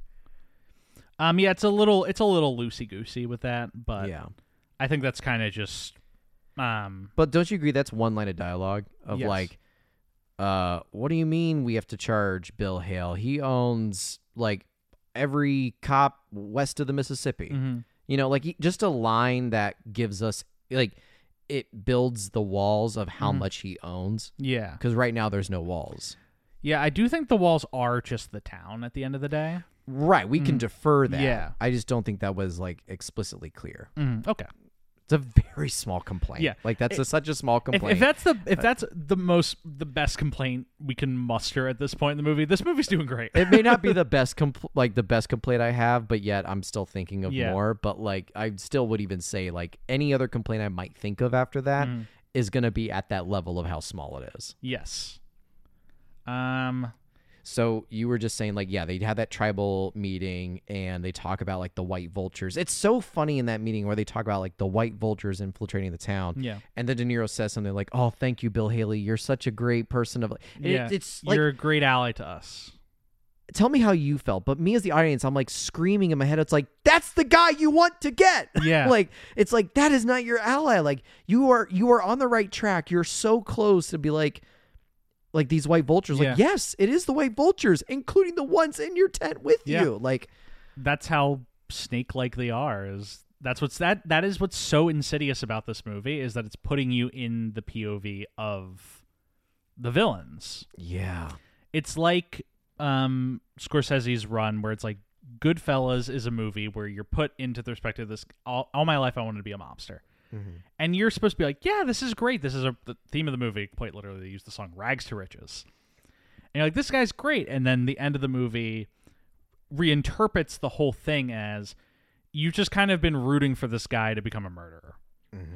Same thing with Taxi Driver. Same thing with Casino. Same thing with Wolf of Wall Street. yeah, Same thing with The Irishman. yeah, yeah. Um, same thing with this, except this is Scorsese taking that idea to its most like depraved bear form. Absolutely. where it's just like, yeah, I'm gonna put you in the mindset of this um this veteran, this American veteran who's coming back from the war, and he's gonna make he's gonna you know get a white picket fence and build himself an American life, and it's only gonna come at the expense of li- of uh, thirty to sixty Indian lives. it's I'm just I'm putting what you said in quotes and we're gonna put it on a plaque. Yeah. But it's it's Scorsese putting that motif into its barest, most evil Yes. form. That is Yes. Killers of the Flower Moon. Yes. It's doing what he's done in all past movies, but putting the most barest evil form. Yes, and forcing you as an audience member to sit there for three and a half hours in that mindset. And hopefully feel terrible about it. He he wants you to feel upset and unpleasant watching this movie. Um, he wants you to be in the perspective of these characters, and the whole time it's be like, I cannot believe this fucking happened. Like, what is going on? How could DiCaprio go be going along with this? How could De Niro be going along with this? And at the end of the day, they just want money. Mm-hmm. Yeah. And by putting you in that perspective, you know, hopefully you- people walk out of the theater kind of feeling a little icky about the whole affair. Yeah. When peop- when movies make people uncomfortable, uh, some people kind of see that as a bad thing, and there are obviously situations where that is a bad thing. Um, but when it comes to cases specifically, I think of a lot of Scorsese movies. Like Taxi Driver is a movie that make you're supposed to feel very upset and icky coming out of that movie. You're not supposed to come back. Travis Bickle really had a good idea, didn't he? You just be like, what the fuck, man? like, is this what we're doing here? Is this our country? Is this all this country is? It's just it's just built on murder, and we're just all living along, all equally complicit in it in some way or another. Is that really it? And Scorsese's like, yeah, you, you kind of getting what I'm going at here. Um, Not all movies supposed to make you feel icky or a bad thing. Kind of like the whale. Yeah. Well, I'm not gonna go back. We're not talking about the whale. today. we will talk about the whale at one point in this episode, and I think you know exactly what it's gonna be. Oh wait, why? no, this is this is just based on a very funny tweet that I saw. Oh, Um, okay, got it. But so the next We can kind of jump through like the next, like another twenty minute interlude. I think we can honestly kind of jump through the next hour pretty quick. Yeah, Um, 'Cause- because it, obvi- obviously an hour, a lot happens in an hour of a movie. Um, but the basic core of it is De Niro reveals his whole plan to DiCaprio. yes, DiCaprio, who had been aware of the basics of it, yeah, but was not aware of the you know layers of it. He brings him into his Masonic lodge. Uh, 'cause De Niro's a Freemason, yeah. um, and he s- literally spanks him. Because what De Niro was tasked to do was to hire a guy to kill Bill and Reed. It's okay, just like Yeah. like, give it some slack. Okay. Uh, it's like you were a little kid, like meh, no. Meh. Uh, but DiCaprio was supposed to hire Blackie, who's like kind of like the town criminal, Yes, to kill Bill and Rita, Rita being being Bill's new wife, one of Molly's other sisters after the death of Minnie. yeah, Bill and Rita supposed to die, right? Mhm. But what does DiCaprio do? He pitches this whole plan to him. But then as he's pitching to, to him, this is one of like this movie is scattered with some like Yeah. comedic scenes. yes, And this is one of them where as he's talking to Blackie, he's like, "Yeah, you can have like whatever money's on them." I'm sure he always carries two hundred dollars. Oh in yes, his he wallet. offers his car. And it's like, oh, and there's also jewels you can get on Rita, like, y- eh, and he keeps like upping it because Yeah. Blackie's like, you're such a like a greedy Jew or whatever, Yeah. like he keeps saying that, and so he's like, well, you, you know, you- there's like two hundred dollars on his pocket, or Rita has some jewels, you, you know, what, take my car. Well, I Yeah. have insurance on anyway. Like he keeps Yeah. like adding more things, and but then he what- gets busted stealing his car. well, like, because what he does is he's added a scheme into a scheme. Yes. the original scheme was I need you to uh, take a hit on these two guys, but in order to do that for you, so you to get paid, and you to fake steal my car so I can claim insurance on it, and he gets caught stealing the car. yes, So that's what brought makes De Niro bring DiCaprio into the Masonic ta temple because he paddleboards his ass, he spanks him. he spanks, He spanks him like a little boy. him. yes. And then he's like, "Why did you do that, you idiot?"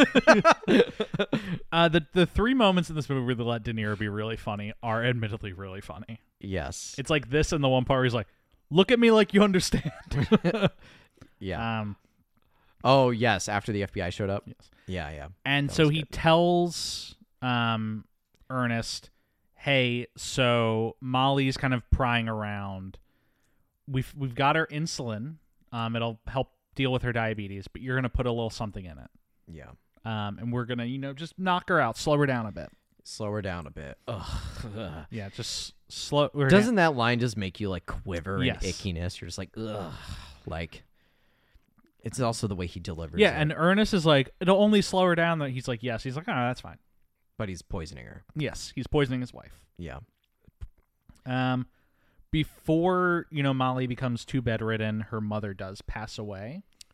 Not before seeing a vision of an owl. Yes, she sees a vision of an owl, and then at, on her actual deathbed, she sees, um, Uh it's like oh, like I presume it's um the Osage god. Um, whose name they say a few times, and I have forgotten what it is. Um, and then there's an older couple that I interpreted as her parents. Per- perhaps it is their parents. I interpret it as like their god and goddess. Oh, Um, well, there's three. There's one in yes. full like Mhm. o- Osage m- m- Yeah. native garments and makeup, and then there's two o- older Mm. people. I interpreted it as like I thought that was like a spiritual Okay. leader, guardian, maybe God. yeah, And then the two older folks I thought were like that would interpreted make as a parent. sense. There's no wrong interpretation of that thing Yeah. though. I'm sure. Um, in the actual Osage customs, there's uh, you know very explicitly what they believe. Yeah. Um, your passage to the afterlife looks like. I just unfortunately do not have that information um, Uh, yeah. in front of me right now. yeah. Um, but she does see um ancestors of some sort welcoming her to the afterlife. Is it on the movie's part to make us understand that? I don't think so. for a deal like that. I think that by just by seeing it, like we should understand the significance of it to this culture. It was just a thought that as you were talking about it, it's like the i- the airplane idea came, and then it just boop, and I'm like, oh, hmm I don't know. I, I Yeah. it- I'm not sure about that as if it, if I'm uh, going as far as to say that's a complaint, but like you just said it of like you know I unfortunately don't know about that information as much as I kind of should. I'm like, again, does it lead to the hint of suspicion that I feel like we were missing a little bit of the Osage POV? Well, I feel like if if you are an Osage person watching this movie, You know that scene is very clear to you. yeah. In the same way that all that it's so clear to us that De Niro is the killer. Mm. Like I don't think it's on the movie to make us understand the Osage culture. Just like it's Um, not on the movie to have people from the Osage culture understand that Yeah. De Niro's a killer. and like i don't and i think that just by you know being white people watching this movie um, by seeing that scene that is telling us so much more about the osage culture than i'm sure either of us knew going into this movie Sure. going into this movie all i knew about the osage culture is what i read in the killers of the flower moon book Yeah. um, i don't have any connection to their culture and this movie's kind of you know, it's like what they say at the beginning preserve your history in a picture Yeah. um, this is in some small way a preservation of history Yeah. um, But Lizzie then passes on. Let me Lizzie passes on. Molly starts really failing. Um, mm starts getting sicker and sicker. Because her only living sister left is Rita, who's married to Bill. Yes, um, but not for long. Damn, why do you have Uh. to say it like that? um, because De Niro orders a hit on their house. We're about to talk about what I believe is a very sad scene that I watched it. I'm like, Jeff's gonna make this a bit. There's What? no bit to this scene. There's no bit to this. There's scene. no bit to this scene. This Okay. scene is kind of horrific. It is. Um, and you know, we are going through this plot. Um, we're probably like almost two hours in at this point. There's so much we haven't talked about because it is simply impossible for us to talk about everything in this movie. Yeah. There's so many characters we're skipping over. Just go see this movie; it's well worth it. yeah. Yeah. Um, there's um a, a couple quick little pointers I maybe will help fill in some Mm. gaps was Molly is suspicious somebody is poisoning her, but she has no idea nor any hint of suspicion that her Yeah. husband's behind it because she confides with DiCaprio. There's one scene when the doctors come with the insulin Yeah. and she's like, no, "Did you like that?" He's like picking up on the language and there's ha- yeah, I like that DiCaprio does learn how to speak Osage. and it's another one of those things of like he's he's a part and acknowledging this evil plan and yet like because De Niro can speak fluent Osage. It's Yeah. established a few times in the movie. Yeah. It's Uh, just it's very interesting like DiCaprio like you assume that takes a point of care Yes, because you can say De Niro De Niro learned it because he wanted to be able Mhm. to talk to Osage people Yeah. in their own language and exploit it that way. But when DiCaprio learns it, it feels like he just learned it naturally by just spending time with yes, Molly. Molly, which maybe that's just me reflecting innocence on it, and Mhm. maybe he's doing it just as nefariously as De Niro, De Niro would do it. But in my opinion, when he he first speaks Osage, I'm like, oh, that's kind of cute. Yeah. you know, like he no doubt has genuine love for Molly and for his children. yeah. But the doctors walk in and they have the insulin, and she's saying in Osage like, I no, Yeah. like tell them to go He- away. He, didn't. e, DiCaprio is playing a character so um, stupid that he's basically told like by De Niro, "Hey, just poison your wife, um, and it's all gonna be fine. We're gonna get a lot of money. A lot of people are gonna die, but it's gonna it's all fine." And DiCaprio's like, "Okay, if if you say it's fine, I believe it's fine." Does he know he is eh, like poisoning her to death? He belie- I think he just believes he's poisoning her to slow down because that's what he was told, and That's he just what he believes was told. that. Okay, okay, because I want to hang on to that thread because this that same scene I'm talking about is one of his best performances Yeah. because he tells the doctors to go away, and then they have like a screaming match where it's like, like your culture isn't gonna save you. Like Yeah. you want to go get herbs and bush, and he does like Yeah. a fake um uh uh ululation Yeah. um and tamale, Eh, but it almost to me feels like he's doing it out of love for her Because Mm-hmm. he does want her to, to get, the better. insulin. Like you like you need this Western medicine. Like Yeah. because you can if you just look at this from text on paper, it'd be like a racist husband. Yeah. Right. But then you watch the scene and it's like, oh no, he's pleading with her to like Yeah. take this medicine to save her life. he's absolutely still racist in the moment, but he's like he, as far as he's concerned, that's not racist. That's love. Right. Um, and it just continues to go into like the in, kind of insidious nature of what's being put on the screen. Yeah. So she does take it, but it's like only you can administer. it. Yeah, because she's like, I know you're the one person I can trust not to poison me, and he's the only person who does want. I mean, the doctors were doing it as well, but Ugh, yeah.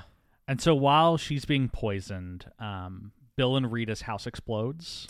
Um, There was one scene before that I wanted to say it. It's Yes. the scene when Bill and Ernest have a scene together in the room. okay. y- Oh yes. because that that's a really good scene. That was one of the two moments the audience I was watching it today with were laughing during.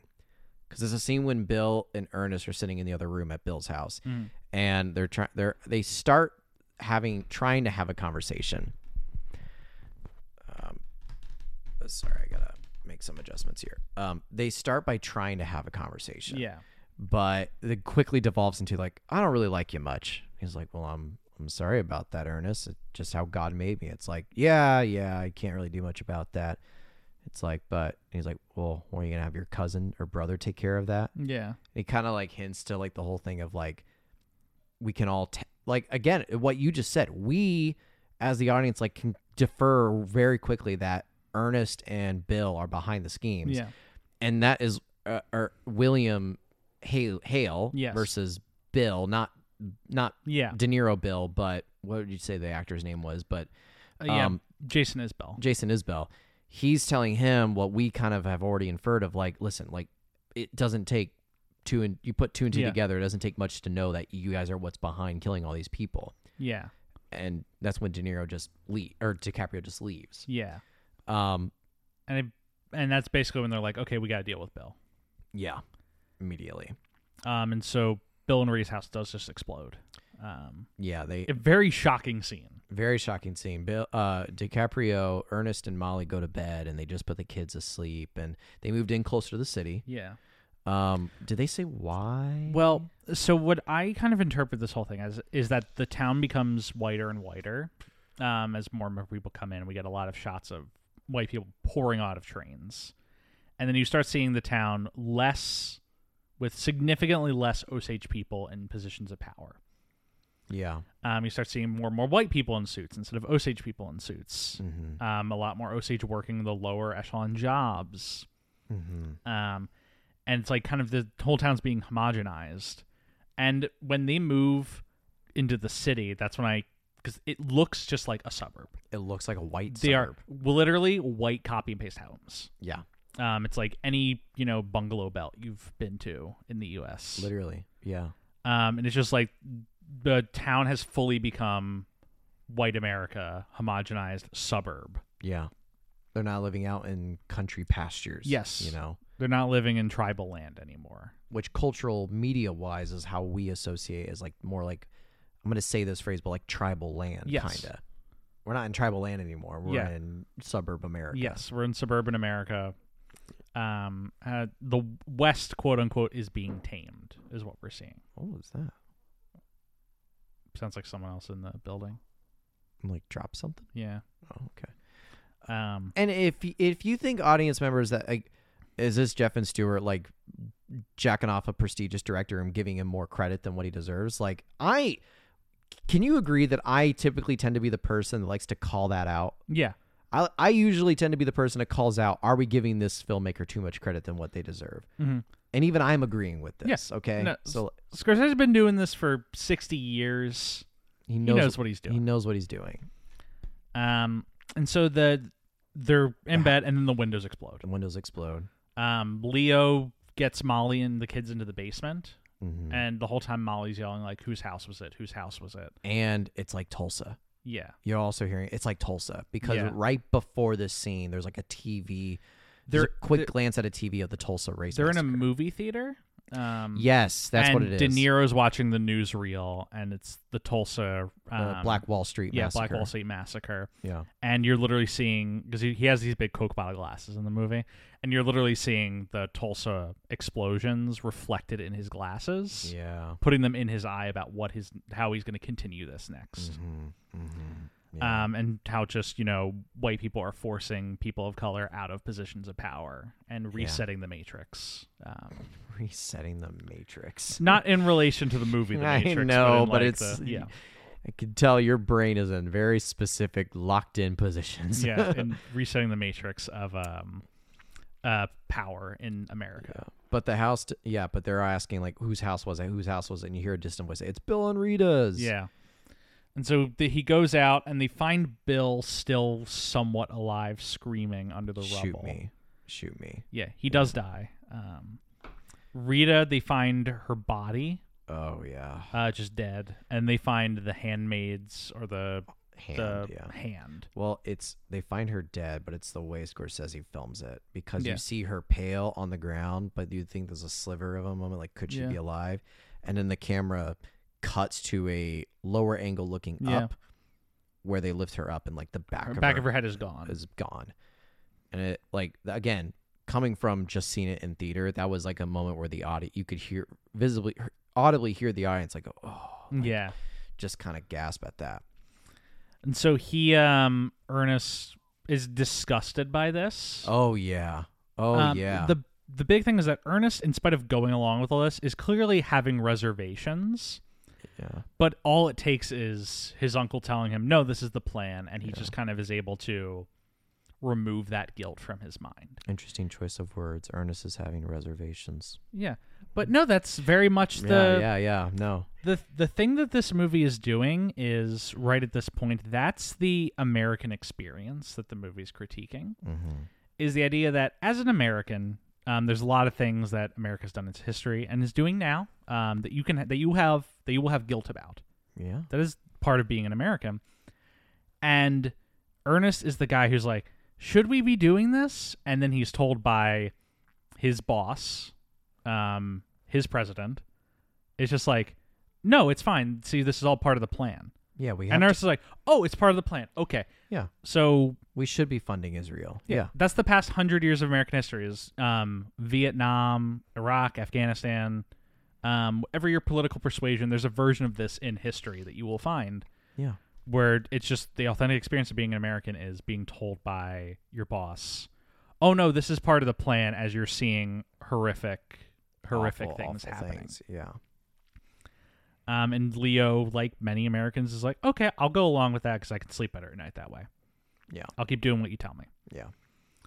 Um, with Molly or with uh, Rita now dead, Molly's the final sister alive. Yeah. Oh, I really quick want to highlight. He when Leo gets back to the house, he opens the door to the basement, and Molly's just like, Oh my god. I can't even remember the exact wording, but she basically asks like, is like, are they? and, and- Leo just shakes his head. Leo just shakes his head, and Molly just screams. it's so Um, guttural. that her entire family's now dead. It's all three of her sisters and her mother have died at this point. Yeah. Um, she just loses it with feeling like her literally her people, her family is being Butchered. executed. Butchered, yeah. I teared up at that Yeah, that's a really brutal bit of performance from uh, Lily Gladstone. from Lily Gladstone. Yeah. Um, so the next bit, um, Molly does even in her condition. This is a true story. I remember from the book that like even as like kind of feeble as she is, she decides to travel to DC herself Mm-hmm. to beg for help from the government, Yeah. which she does. Calvin Um, Coolidge, who's president at the Calvin time. Coolidge, everyone's favorite president. Um, she goes to DC, um, and she takes a very um, publicity style photo with the president. He has a bunch of Native Americans on the Capitol, and he takes his picture in the front of them, smiling. Um, and then the president's gonna be whisked away. It was just a photo op, and she Yeah. manages to like kind of grab and be like, "Please, my people are being executed, butchered. We need federal support. We need your help." Um, and Coolidge is very kind of dismissive in the scene Yeah. but it do- he does actually pass that on to the recently formed Federal Bureau of Investigation. Yeah. Fun fact, this is the first case the FBI ever investigates. Wow, I didn't know it was their first. This is their first case. They are formed around at the same time for this and the purposes of organized crime. Mm-hmm. Um, J. Edgar Hoover put into position of power, which he will continue for the next 60 years. Yeah. Um, so she goes back to um, Ocean Territory believing that she's failed um, because the Coolidge was somewhat dismissive. Yeah. Um, and her condition worsens as she continues to be poisoned. And I think it's very close in the scene when she is like bedridden. Yeah, she's bedridden at this point. Yeah. Um, while she's bedridden, Leo hears a knock at the door. Um, and this is when the movie kind of kicks into overdrive as my favorite person ever appears in this movie. You're a Jesse uh, Plemons fan? Jesse Plemons is my fucking guy. Yeah. Um, have you seen Game Night? I'm not. Game Night, it's a c- Jason Bateman comedy. Okay. Jesse Plemons plays their next door neighbor who really wants to be invited to their game nights. And he's a cop and he's wearing the full cop outfit in every scene he's in, no matter where he is in the world, on duty or off. And he just waits outside by his mailbox holding his little dog, waiting for them to come by so he can ask them if they're having a game night. And they're like, nope, no game night. And Jason Bateman's holding three bags of Tostitos scoops. And he's just like, three bags of Tostitos scoops, I notice. Jason Bateman's like, yep. Three for one deal. Three for one deal. How could that be profitable for Frito Lay? it's just the best comic line delivery I've ever experienced in a movie. Yeah. Jesse Plemons has had this incredible golden run between Game Night, Power of the Dog, um, El Camino, this, The Irishman. He's great. He's my favorite guy. I love Jesse Fucking Plemons. Disrespectful to not acknowledge his humble beginnings in Breaking Bad. I said El Camino. That's not Breaking Bad. It's a Breaking Bad story that came out years after Yeah. the final season. in which he looks significantly different. yes, he does. um, and that's not that's not shade. That it's just very funny that that is Well- set during the last season and nobody looks the same. if you want to get a if you want to get a TV full range scoop of Jesse Plemons, you should watch his episodes in Breaking Bad and then watch Black Mirror season 5 episode 1 USS Callister. I've heard he's really good in that. He's so e, I won't get into it. I know you don't watch TV, but you should at least I'm, watch I'm, Black gonna- I'm Mirror. becoming a TV guy next month. Okay. I decided. Watch Black Mirror Um, season 5 episode 1 USS Callister. He is so good in that. All right, I'm gonna hit you with the, the Jesse Plemons run. Um, Okay. just just the hits from 2015 onward. Bridge of Spies, American Made, Hostiles, The Post, Game Night, Vice, The Irishman, El Camino, a Breaking Bad movie. I'm thinking of anything. Judas and the Black Messiah, Jungle Cruise, The Power of the Dog, Antlers, Windfall, Killers of the Flower Moon. I'm thinking of ending things. Have you seen that? Yes, it's so good. Oh my He's God, incredible in it's- He's so good. And I'm thinking of ending things. Ah, He is my favorite current working actor of his generation. There's a lot of like specifiers in that sentence I just said, but I think you understand what I mean. yeah. Well, Um, listen. Back in the early 2000s, I always said we needed a Matt Damon, Mark Wahlberg brother story. Yeah. and that never happened. now we need him as the little brother. Now we need Jesse Plemons and Matt Damon as a breaster. We have a new opportunity, folks. Yes. Do not blow this one, okay? We got to do Because listen, I- I'm sorry to say, but Mark Wahlberg and Matt Damon have aged in not opposite but different, Different directions to where they can't be cast as brothers anymore. However, we are now given a second chance where Jesse Plemons is a Matt Damon knockoff. it. There, there is no movie um, where Jesse Plemons does not appear in where I do not get extremely excited. At one point, I said to my wife, I said, I could watch Jesse Plemons just read the labels off like a bottle of mustard, um, and I'd be entertained. And then I watched The Power of the Dog. Yeah, um, where he is Yeah. trying to woo Kirsten Dunst, and at one point he he goes in the kitchen with her, so good in Power. of the and he just Dog. and he just sits down, and he's trying to look for something to do, and I'm like, he's not gonna, and he grabs a bottle of ketchup, and he starts just reading the label, and I was like, oh my god, he's actually doing it. Um, he's like, this most wholesome sauce is great with fish, meat, and poultry. And I'm like, great, great. Academy Award. I'm slapping it in his hand. Best supporting actor goes God, to. he's so good in Power of the Dog too. Fuck, He's great in everything. he is so good in Um, everything. And he's like not asked to do anything like difficult in this movie. He's not playing a uh, like particularly like morally complicated character. you said he's in Hostiles. He's in Hostiles. I The have not Christian Bale seen- one? Yes, I have not seen Hostiles. I've seen Hostiles. I'm trying to remember like who he was. Anyway, Uh, back to Killers of the Flower Moon. Um, in real life, his character is like inexplicably the most noble cowboy to ever exist.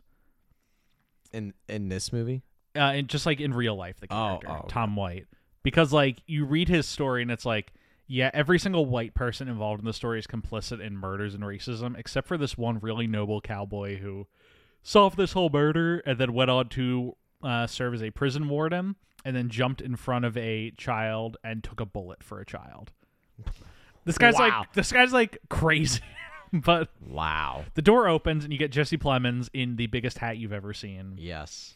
um, he's like here to see about them murders see What who's mur- doing them What about the murders? uh, find out who's doing them. um, and okay. Leo gives like the worst um deflection ever. He's like, "No, you can't come in because my wife's sick. It's like, can we come back tomorrow? No, she'll still be sick. What about Friday? All right, she probably won't be sick on Friday." Can we? You sh- can we just come in now? Yeah, he's like, "Is she home? Can I just like?" And he's like, "No, no, no, no, no." Um, Tom like obviously immediately is suspicious of this guy. I was gonna say, like, literally from the get go, he gives away his like Yeah. guilt.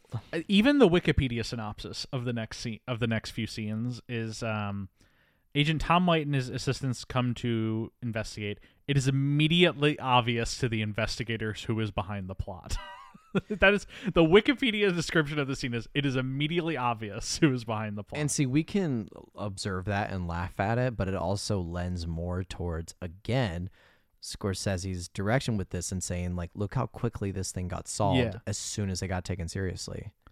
yeah, and then the next like we're basically like we just follow Tom White for like a little section. A little section, small section, yeah. where he just like he goes to talk to people and they close up like clams like you're not getting nothing from me Yeah. and then he talks he literally just talks to some guy on the street Yeah. who's like yeah i can tell you who's doing it Yeah. he's like what he's like yeah i'll just, just Yeah, I saw Anna get in a car with this guy. They said they went to a cemetery first, and then he talks to the driver. It's like, yeah, I took her to the cemetery, and then she got picked up by uh, Bu- Byron. Byron and this other guy. And then he talks to the other- other guy. Uh, I can't remember his name, but he looks like an evil mustache villain. he literally looks like he is from 1921 like they went back scorsese invented a time machine if a jaw, traveled back grabbed him brought him into the present if a jawline could have a date etched on it, am I wrong?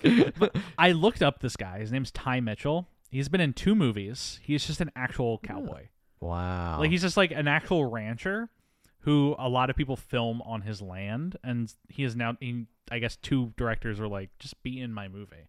yeah, that's Um, so good. But he talks to that guy who confesses everything. Yeah, who just opens up the books? Yeah. And like yeah, it was so funny.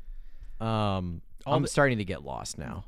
Um, all the FBI guys meet up to kind of discuss what they figured out. Oh, and this is the best And- cinematography of the entire movie. Yes, because simultaneously, um, there's like a fire at the Hale Ranch. Yeah, Bill Hale is deliberately burning his ranch. Yes. So this is because when I saw it, I'm like, okay, how does this connect to the scheme? And then I, re- it, it- it's not connected to the scheme. It's a different scheme. It's just kind of showing how Bill like works. craven he is. Yeah, for money. That his all of his crop is on fire, and all the FBI guys, including one of them who has been um, pretending to be an insurance salesman, yeah. um, are all meeting up, Oh, and he he's was like, pretending to be an insurance. I salesman. believe so. I just thought he was an insurance salesman that the FBI got on their side. That's also possible. I interpreted it as he was like undercover. Because isn't he the same guy who he took out the insurance policy on the I think you're Osage correct. guy? You're right. And when De Niro has that second scene with him and he doesn't give him the money, it's like, listen, no, your claim is under dispute right now. I can't give you the money. Yeah. So, I think you're right. I think he is just the insurance guy who's helping the because FBI. he gives the line, it's like, I just sold him a fire insurance policy last week. Yeah. And then one of the guys, like, well, I guess you're going to be working next week. yeah, Uh, um, yeah. it- It's it's a good line. It just shows how craven De Niro is that he's literally burning his own property for a quick buck. yeah.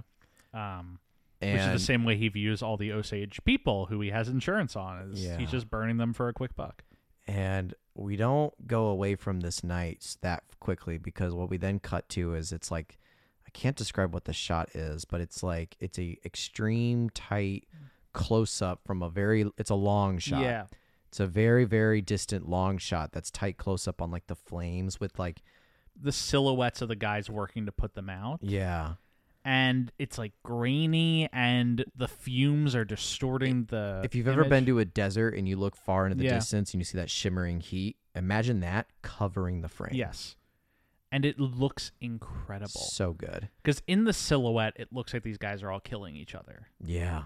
um, even though they're just trying to put out the fire and as and it and it doesn't and it's not just one shot because it cuts from that to Molly's bedroom where De Niro, where DiCaprio is. DiCaprio who puts some poison in her insulin, but then he does something interesting that I couldn't quite quantify emotionally for me. mm-hmm. Like as in I don't have like a take on it Yeah. quite yet, which is he puts some of the poison in his whiskey and drinks it and drinks it. i think he's like i'm gonna suffer with you because he does love her For me, I was like, uh, the way I sort of interpreted it is like, what does this poison do to her? i'm guessing the best i can interpret what it is is it basically like just kind of fucks with your immune system Well, no, I mean that's what the character Ernest is thinking. oh yes yes yes I, I the way I interpreted Mhm. that scene when he gets the drops of poison, puts it in the insulin, and then he thinks for a moment and then puts in his drink. The closest thing I can come to, as in my own own interpretation, is that Ernest at that moment is thinking, "I wonder what this thing actually Yeah. does," and then puts it in his drink to see how it feels. i kind of read it as like um I in know you're some like suffering. I want to suffer with you, kind of thing. that but also like in some deal with the devil way like i'm gonna punish myself as well for this Mm, um it's like self-flagellation like i'm still gonna hurt you but i'm Yeah. gonna do it to myself being too yourself, kind of interesting. I don't. Yeah, I don't know. I It, don't know. it's it's you know mark of a good movie is like there's multiple ways to interpret it Yeah, there's no wrong way to read that yeah. except unless you're like yeah he just liked the taste that's probably the wrong way That's probably the wrong way to think about that scene. um but it cuts from then like him helping Molly and he's like very drunk and also drugged up. yeah Um he injects the insulin while she's sleeping yeah and she tries to stop him but he just does and it there's like the flames are refracting on the windows and they Mhm. have the blind shut through. And then it, and then as it's cutting in and out from that to the long shot silhouette of the workers. Mm. Ugh, it's a great like kind of visual. dream sequence in Yeah. real life vibe. yeah. Yeah. Um, Hale tries to have a few of his guys killed. Yes. know about it? that, That that is what happens next. They're all very sloppy wax. They are. Yeah, because he try he tells them the guys he wants to kill, you should rob this guy. Yeah, And then he tells the guy who's about to get robbed, you're "Hey, gonna get robbed. you're gonna get robbed to be on your guard with a shotgun. Or one of the common thing he likes to do is he tells people who he can presume to be suspects yeah, to get out of town, you're gonna be suspected. So Yeah. if he gets questioned, be like, Well, did you talk to Jim? Oh, he left town? Oh well that's gotta mean he's guilty. Yeah. It happens with I, I I don't remember the guy's name, the Osage tribal guy who was uh, Molly's first husband, Henry. Henry, who his wife is having an affair with a guy, a white guy, and Henry. We really haven't talked much about Henry. I know there's three and a half hours to talk Yeah. about, but I do think this guy has worth a little bit of discussion. Yeah, This is a guy who uh De Niro tries to help a lot and this is where you've heard us reference that like this guy is drunk, Mhm. he is depressed, he has attempted Um, suicide in the past. attempted suicide in the past and De Niro constantly takes care of him and keeps him safe and then the dialogue scene comes up where he's passed out right ac- by the fireplace there's De Niro and DiCaprio standing over his body while he's passed out next to the fire. And he's like, You know, the guy was Molly's first husband, right? He's like, Oh, you don't say. It's like, Well, she can have her secrets because you have yours. Yeah, And then he says, like, Mm. and "Why-" DiCaprio seems really upset by the prospect that Molly has secrets. Yeah. Because even though he's like, "Yeah, you have secrets from her, right?" and he's like, "Yeah, but that doesn't mean she can have secrets from me." Yeah. And then De Niro, uh, DiCaprio then says, like, why do you take care of this guy? Like, why? He's like, well, you know, he's a good old friend of mine, blah, blah, blah, and all that stuff. And he owes me $25,000 Yeah. and my insurance laps in like a month or whatever. Yeah. And it's just like, oh my God. Just like the dialogue, but then the metaphor Yeah. of the blocking is just, There, there's another sequence in similar vein where a guy has an insurance policy on like some kids, and he's talking Yeah. to the sheriff about if he should adopt the kids and if they were to die, would he would the money go to him? and the sheriff just bluntly says, like, it sounds like you're trying to kill your kids for the money. yeah, and he's like, well, not if there's no money to be had. right. Then it's not legal. Um, it's just like it's both like a joke, but a really dark one. Yeah. Um, that these white people are so malevolent and stupid. He yeah, he doesn't know if he wants to adopt a kid to Well, it's like you live in a society where it becomes so acceptable. You start talking about it like it's just, Yeah. s- just Accept- casually. casually, like it's acceptable. Um, but the the FBI figured everything out, and so they arrest everyone involved. They they yeah they first they first arrest Ernest and they have a, like this weird interrogation scene with him where they don't let him sit down. Yeah, it's like, can I sit down? It's like, uh, well, you could, but you're standing. yeah, you could, but you They won't. never say like he can't sit down. Yeah, they just don't provide a They chair. just don't provide a chair and they don't tell him explicitly he can sit down. and they basically trick him into perjuring himself by agreeing like, "Oh, I had nothing to do with it," and then they open the door to one of the co-conspirators, Blackie, who's like, "Yeah, I, I, sorry, Ernest, I told him everything." yeah. Um, So then they, they, al- also coincidentally also meanwhile find Molly, um, nearly dead, and rush her Yeah. to a hospital. where she gets better Yeah, where she starts recovering right away. because they give her normal insulin and not poison. Poisoned insulin. Um, and so Ernest is pressured into um, testifying, testifying against uh, his uncle. Hale. Yeah. Um, in exchange for he'll will be he'll be allowed to return to his wife and kids, which is what he keeps insisting is all he wants. He'll get essentially full immunity, is what Yes. it sounds like, and protection. Yes, Great deal. yes, He's getting the best deal. yeah. That, that's that. As uh, if you're a criminal, that's the deal you want is like Yeah. testifying to someone else. But Uh, the- for immunity, unless you think you'll Right. get whacked. And But, but then, oh yeah, the, are we are we at it? You folks, Are we uh, at it? w- w- well, Jeff Jeff Goldblum style, you folks might be asking, um, is there going to be some Brendan Fraser on your Brendan Fraser podcast? Um, because yes, Hello? there is. Uh, because Leo is brought into the courtroom, um, and it's just this tracking shot, and you get to see Hale on the defense stand with his lawyer, Lawyer. W.S. Hamilton, played by Brendan, Fraser. Opposite him is John Lithgow. John Wood. as oh! as the prosecuting attorney who who is noted as saying I would work at the craft service table to work on a Scorsese movie. This is a lifelong dream for me fulfilled. Lest we not forget that our travolting roots began very shortly with John Lithgow And blowout. in Blowout. And how, Uh, aren't we so happy? We do love John Lithgow. fucking happy to see John Lithgow again on screen on our podcast. We're thrilled to have John Lithgow back in the picture. that c- I could honestly do a Lithgow pass. We could do we could do Lithgow. Um, He has an interesting career. he has an. Int- I'm, I'm kind of looking at it now, and it's like he's in a lot of good stuff. I don't know if there's really an arc to track here, but Well, there's a TV. Listen, if we did Lithgow, we'd have to do TV. Yeah. You simply would have to. I I agree.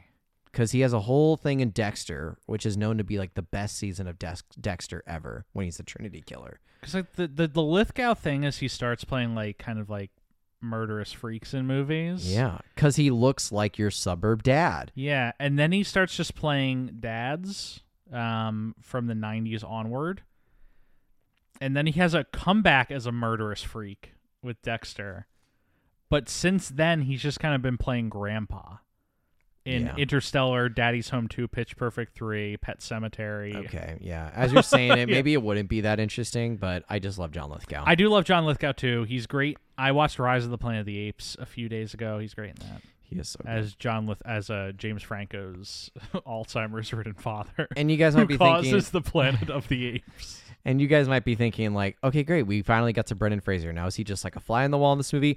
Does he have a very well? You, you might be thinking. so, I I texted you. I texted you, and I said you're not prepared for the energy with which Brendan enters this movie. No, I wasn't prepared. I wasn't. Did i I'm- tell you when I, as soon as before he even says his thing? Yeah. When we get to that tracking shot, I was sitting next to a couple I did not know. Yeah. And the moment it cuts to that other side of the courtroom and you see Brendan Fraser, I literally ought to be like, oh my god, it's Brendan Fraser. and the dude, it was like a couple, and the guy was sitting next to me. He clearly looked over at me Yeah. like, okay, cool. Yeah.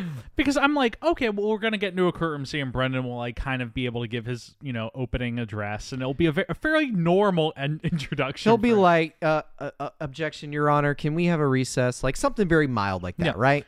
Uh, no, we, we cut to DiCaprio, and he's asked to testify, and then it's just you just start hearing My, Oh, Your Honor. and you're like, whoa, whoa, the room starts shaking in the theater. Um, and we cut back to Brad, who rises like it- it's almost if it was a direct continuation of the end of the whale. he just rises. That's up. what you wanted to say. Yes, that's what wasn't I it? wanted to say. Okay. He just rises up and say, "Your Honor, this man is my client, and I have not had the opportunity to speak to my client." it is incredible it's so good.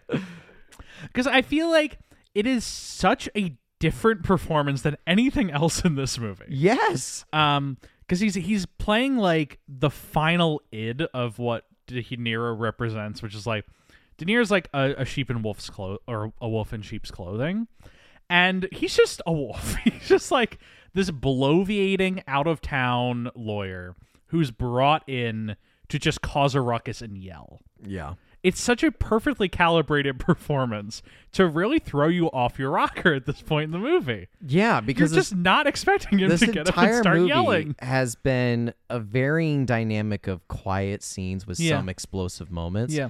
But you're not the movie trains you to not quite be ready and prepared for the Brendan Fraser Yeah. blowout There- of the courtroom. There's no, none of the performances in this movie are theatrical, um, Yes. in terms- except for Brendan, and I say that as a compliment I, s- I think so too. because that's like the lawyer he's playing. Yeah. Like that's exactly what you want De Niro's lawyer to be. My like. client has been missing for two, months. and I must speak, with, with him. him. His like arms are raised, like he's feeling the light of God.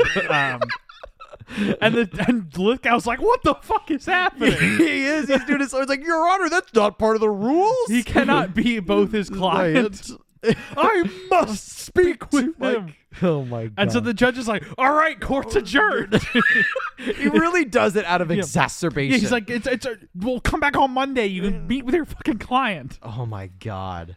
Um, But and it's not a throwaway scene either because it's so important. Because had that not happened, he would have testified and the movie would have been over. yeah, he would have just been like, "Yep, my uncle did it." But that one scene just expanded it like an extra yeah, twenty, thirty. 20, 30 Brendan uh, minutes. gives you another twenty to thirty of this movie Yeah. um, through his through his his great work. I would say that's one of two of his great great scenes in this movie. Oh yes, he He's in basically the background of a few. yeah he has, but he only really has like two scenes to do Yeah. things. You good? You good? Yeah, my, I'll I'll tell you about it later. Okay, yeah, yeah, yeah. Um, Um, so y- yeah, he gets him out of the courtroom, and then Yes. we're at Hale's house. Well, so they're all brought to the Masonic. Leo is told that he's Oh. going to be brought to the Masonic temple that Okay, night. okay. I think Byron brings him. yes, I think so too. Um, where Hale is still locked up in prison because he's being prosecuted. yeah, Um, and this is, I think, the one of the more astonishing visuals of the movie, I agree. where This is the trailer shot. yes, because all you s- all you've seen in this Masonic temple is just De Niro, Byron, and Leo. Um, you're just like those are the three conspirators, and they Mm-hmm. contract out other people. Yeah, and Leo gets brought in, and the entire town is in the temple. The white every town. white person, Every white who you've person. seen in this the movie. doctors, the bankers, like the Yeah. storefront Because managers. very early in the movie, you're introduced to the line, "Can you spot the wolves in this picture?" yeah, And you think that you're smart because you're like, "Oh, well, it's clearly De Niro." yeah, And the thing you don't comprehend is it's everybody. every single person in this town is in on it.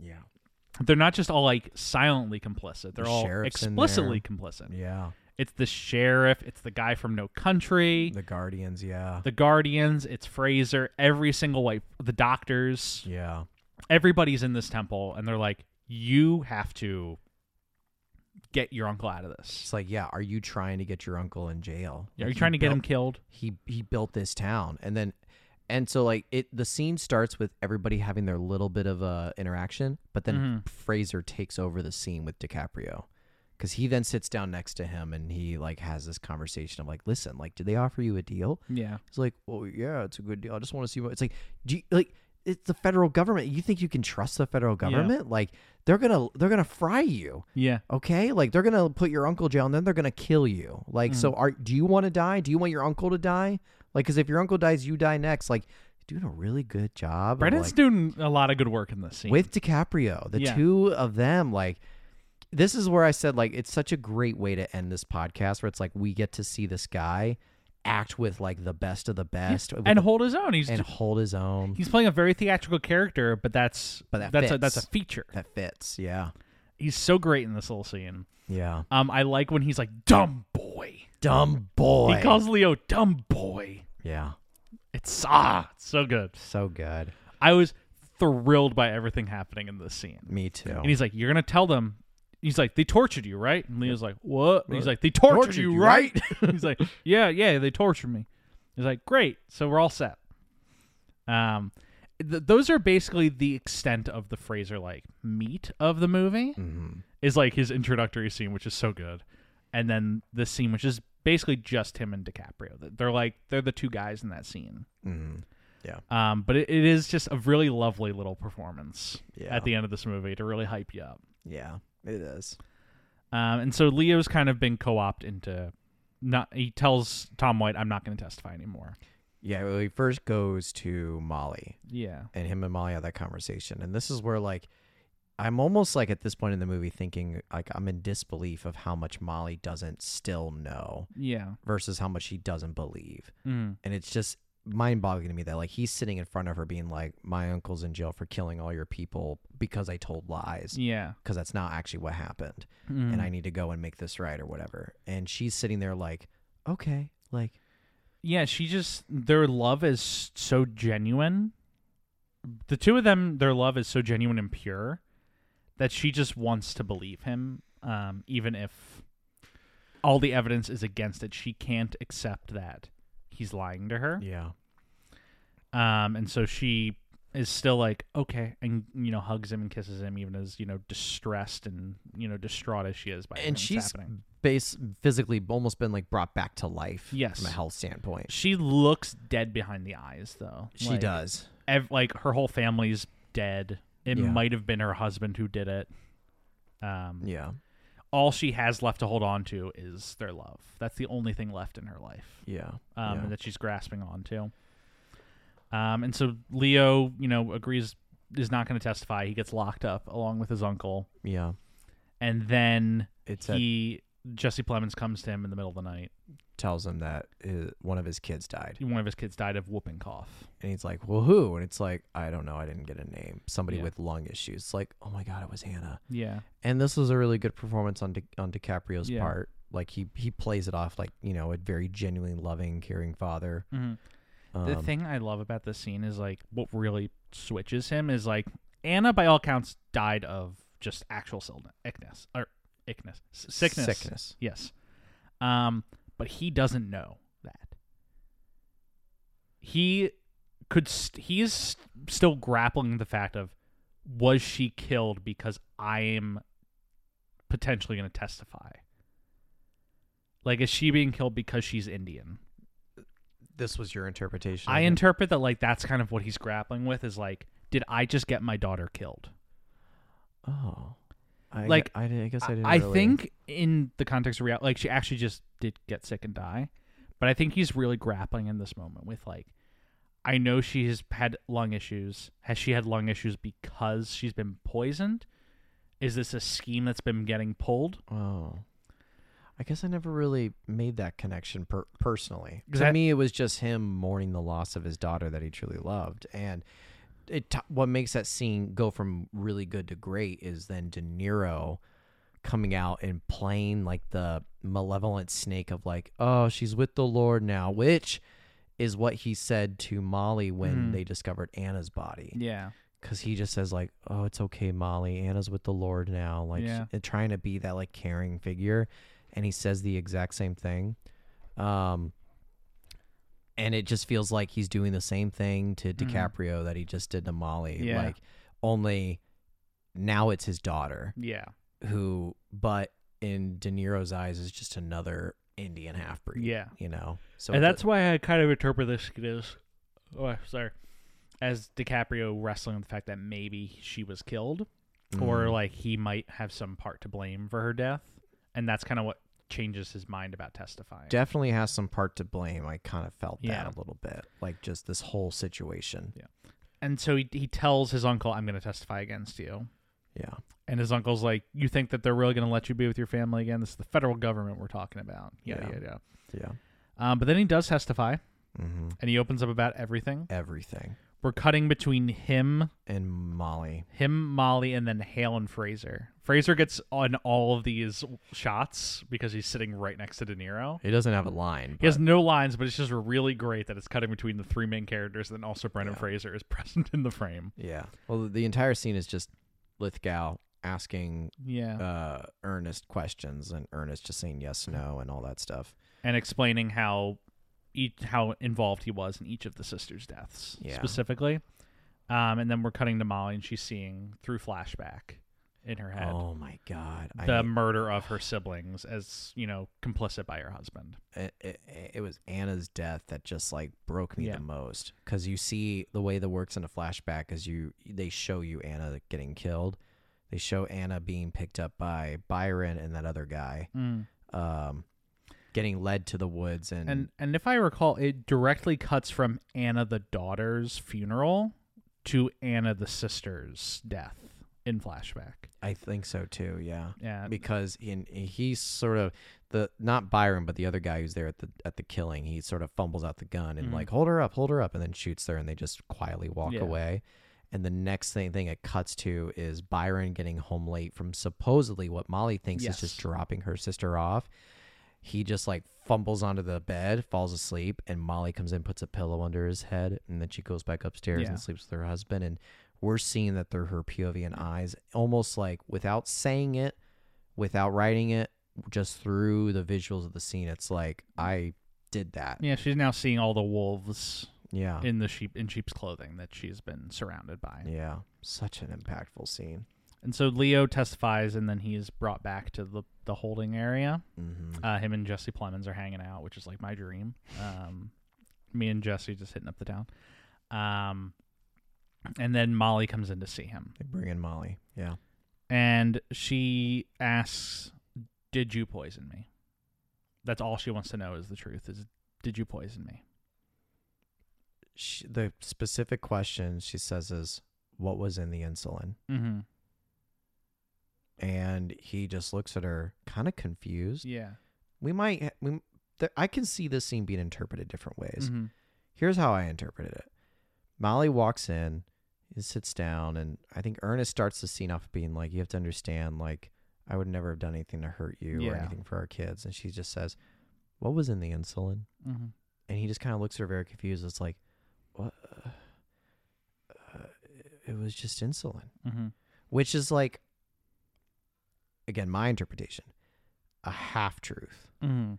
because he didn't think he was poisoning her. Yeah. He just thought he was slowing her down. He just thought he was slowing her down, but he he did he is knowingly putting something in her insulin. Yeah. So he's telling her a half truth.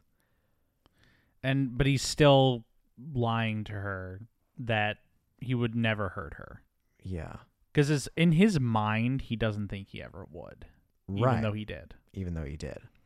But in Molly's eyes, she, as you just said, the veil goes away and she Yeah. sees the wolf, yeah and that he is from the beginning been involved in this and and she just gets up and walks silently away. gets up walks out and the detail that i love before we cut away is leo looks at tom white as if asking for like what should i do next because all he lives with is people telling, telling him, what, to, do. Yeah, and after just like such an emotional blow as that he needs someone to tell him what to do and so he turns to the fbi like what should i do and yeah, then we cut away Hmm. and that's essentially the end of the movie in terms of the story that is being told that's the end of the movie Yeah.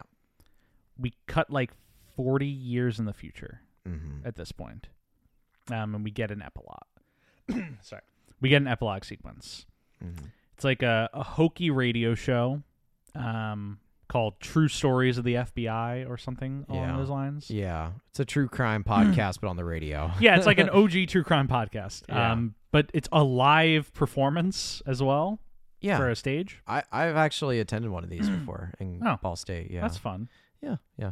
They they do it for plays sometimes or audio Mm. plays or some something like that. But they had a guy like doing s- uh, live foley work. Yeah. And I would like to. Did you figure. Did you clock who any of these guys are on the stage? Not other than the last guy. because it's Jack White. Um, is the the is one of the actors. and then the mm, guy doing the voice is Larry Fessenden, who we've actually talked about on this show before. He's- Really? He was in um in a Valley of Violence. Oh, okay. Sorry. Interesting. Um, but yeah, it's those two. It's just like a bunch of performers. And they're essentially recapping what happened afterwards. The- that At the end of a movie, when you usually get those like blocks of text to explain what happened, to all the characters they're doing that, they're doing this instead. but in like a very hokey way. Yeah. Of being like, what a crazy story, isn't it? And they're like, they're doing silly sound effects and making derivative uh, Native American noises. Because then you think about it, like again, I I think it's no accident that De Niro or De, uh, Scorsese Yeah. is putting this in a framework of what we know today, which is a true crime podcast. Yeah. Only in the '70s, true crime Yes. radio. And it's very much like, yeah, this is like a story you probably listened to on a half an hour podcast on your drive home, Mm-hmm. and then you forgot about it two minutes later. And then you're like, that's interesting. Yeah, and Ah, then that- just that didn't put any happened. thought into it, because then they the the radio announcer says like so William W K Hale got sentenced to life, but then got released in like what he twenty pr- got paroled in like 19, um, forty something. yeah, 1940 something, and then It was like barely twenty years, Yeah. not even twenty years. and he didn't die of poverty. He died like decently. Yeah.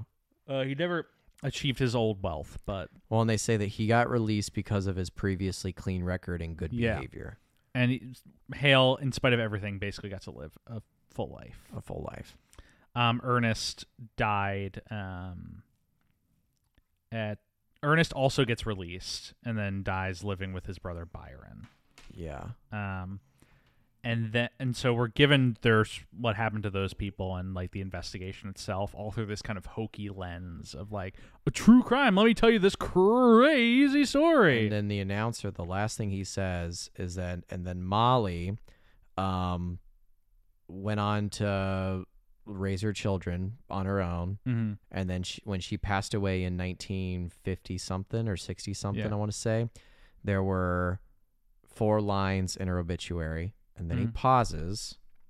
and the actor steps away, and Martin Martin Scorsese, Scorsese. himself walks onto the stage Walks onto the stage. and reads Molly's obituary, Yeah. um, which is just four lines. It's basically she.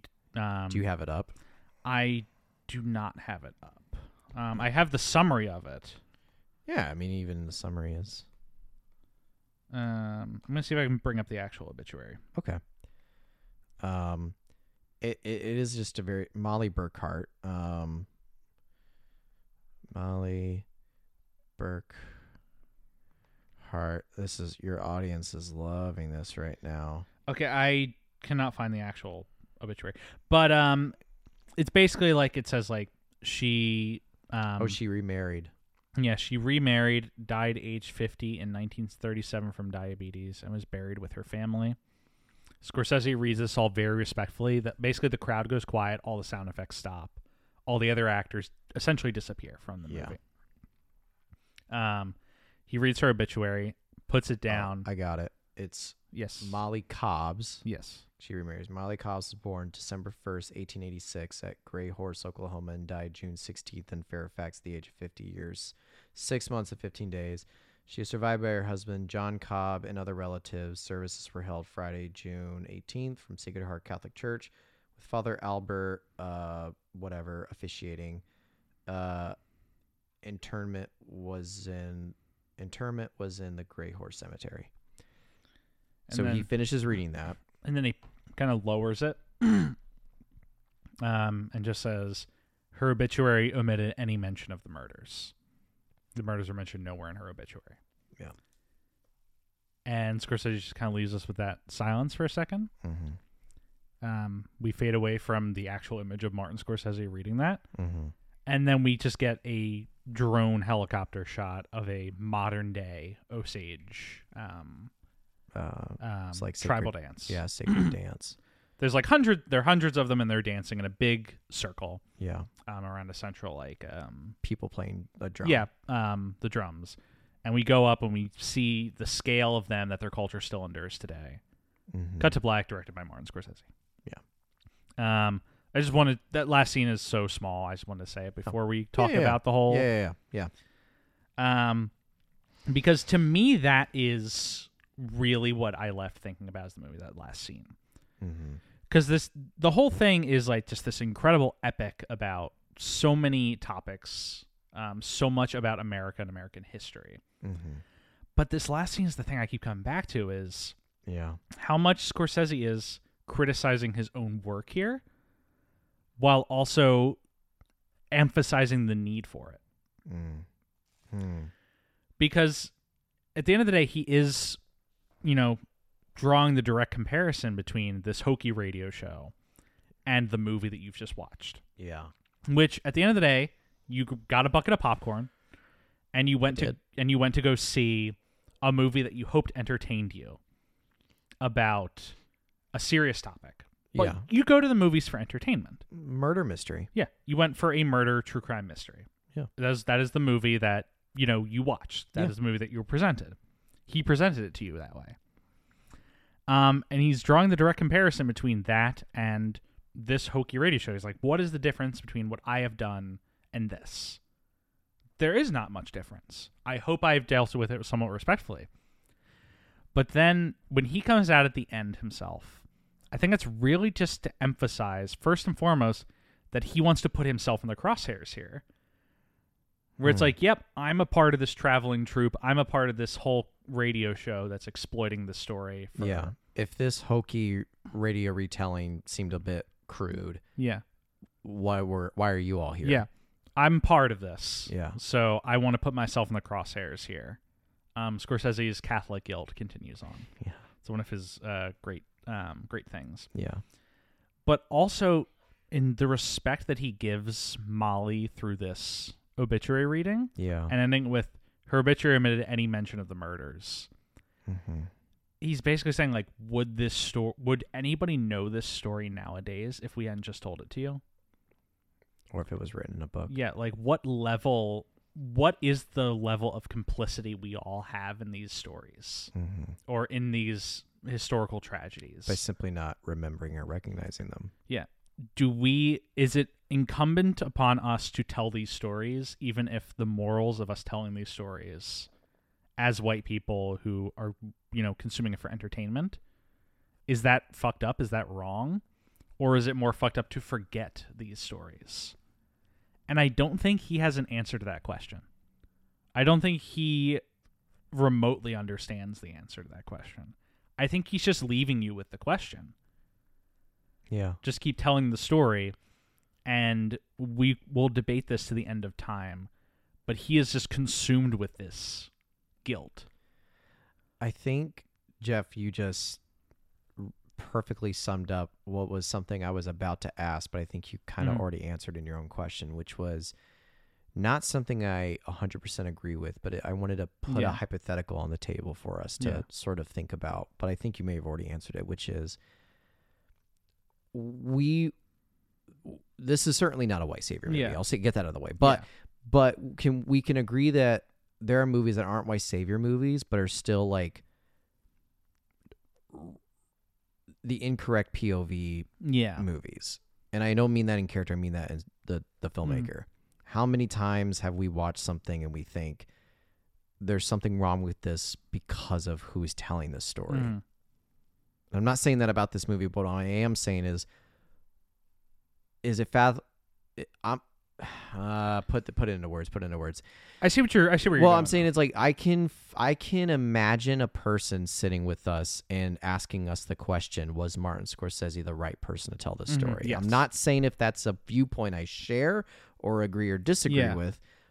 that. The but it, que- it's definitely a valid discussion. Yeah. To have. Um, if he was the right, and I think that's what the question he's running headfirst onto in this last scene. yeah, He wants to cut off someone asking the question and say, "No, I'm asking that same question." Like I'm consumed by guilt as a white person in America, and felt the need to tell this story, um, to try and alleviate that guilt, and portray, and put you in the mindset of how evil and terrible this was, and essentially, the whole movie is an act of self-flagellation, um, of just kind of as a white person just torturing yourself with the evils of white people of him just being like, "These people are terrible. They're awful. Their name should not. Their name should be mud for all time." Mm-hmm. Um, but at the same time, I am continuing to remember their names, and I am telling you a story for your entertainment. Um, but I'm doing it out of this place of guilt, and I don't know what any of that means. So I'm gonna put myself here at the end, looking into the camera, basically b- asking you, "Did this work?" And you watched this in theaters, I did. so he does Yeah. the directorial thing where he appears before the audience before the movie even Yes. starts. to I feel like which is also calculated to make sure that when you get to the end of the movie, um, you know who he is. You know who he is, yeah. There, there's no attempt to disguise. th this is not a cameo where he's trying to disguise the fact that it's Martin Scorsese in this movie. Right. It is explicitly him playing himself Yeah. at the end of this movie. Yeah. Right. Right. And so I don't think there's really an easy answer to this question or to the end of this movie. I think there's many interpretations. And at the end of the day, I think it's just a discussion that culturally we should and will continue to have. Does he do interviews? Oh, he does so many interviews. I would love to like read an in-depth interview about his like thought process on this. I when one comes out, he hasn't done any post movie things yet. Yeah. He's done a lot of discussions like pre-movie, which Yeah. are all incredible. He's an amazing interview. Um, but the second he starts doing like the post-movie interview circuit, um, I will send you whatever comes out about Yeah. this sequence. But because I don't think you're far off. I mean that I it wasn't something I clocked. I didn't Yeah. know how to feel when I Yeah. saw him. When I saw him come out, I was like, like what is this for? Yeah. Not that I didn't feel like there was a place for it, but I just couldn't put put it into words of like, how is this making me feel right Mm. now? But now, as you said it, it's like him sort of cutting you off before you ask the question that he is very much Yeah. asking of like, am I really the right person to tell Mhm. this kind of a story? Like, I did it. I Yeah. told it. I told this story. Would s- would anyone else? He's like, I don't know if anyone else would have remembered who Molly Burkhart was. Yeah. and told the story of these murders, but at the same time, does that make it okay for me to have been the person? Yeah. right. And I don't know. Yeah. It makes me wonder like how many people are going to watch this movie and still make those comments and thereby Yeah. somewhat. I'm not I don't want to get like too much in their face, Mm. but in some sort of pleasant way like missing the point. Yeah. Like, They watch this movie and they'd be like, "Yeah, it was fine. I didn't think Martin Scorsese was a voice to say the Yeah. story." And it's like, "Did you not watch the last Yeah. scene?" like he's starting a dialogue. He's opening a conversation with the audience. Yeah. And he's asking you to like, not just walk out and be like, "Was he? The, he's not the right." p-" Like he's asking you, let's let's have this conversation Right. culturally. Cuz he's not saying discuss. it's wrong, but he's Yeah. saying like it's worth talking about. Yeah. He's like, I don't know. I don't know. Tell me. Um, it's like, you know, I mentioned his Catholic guilt, but it's like so many of his movies are about not Catholic knowing if guilt. you've done the right thing Yeah, right. Yeah. and um, feeling guilt about every choice you make. Mhm.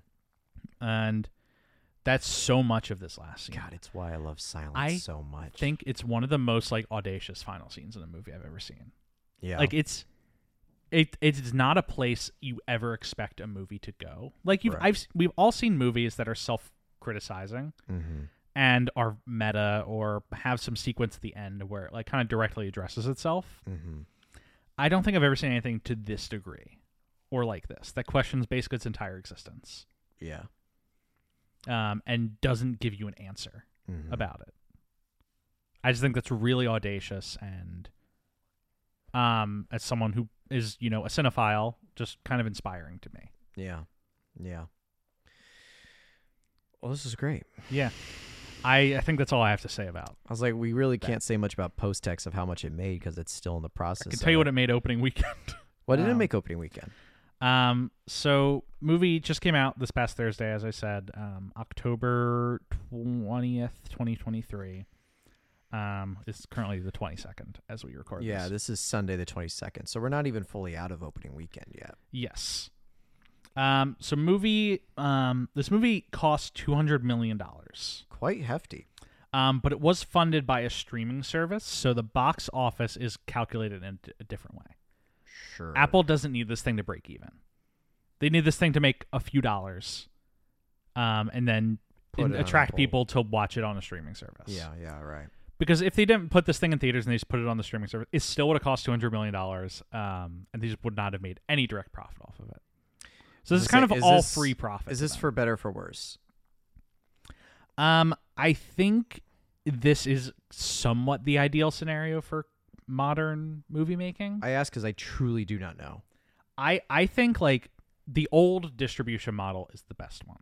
Like the one that we grew up in where it's like movie is in a theater. It is just in a theater and then 4 months DVDs. later there's a DVD. Yeah. That's like the best model for the sustainability of the industry. Mm-hmm. That is not the that's just not possible anymore. Yeah.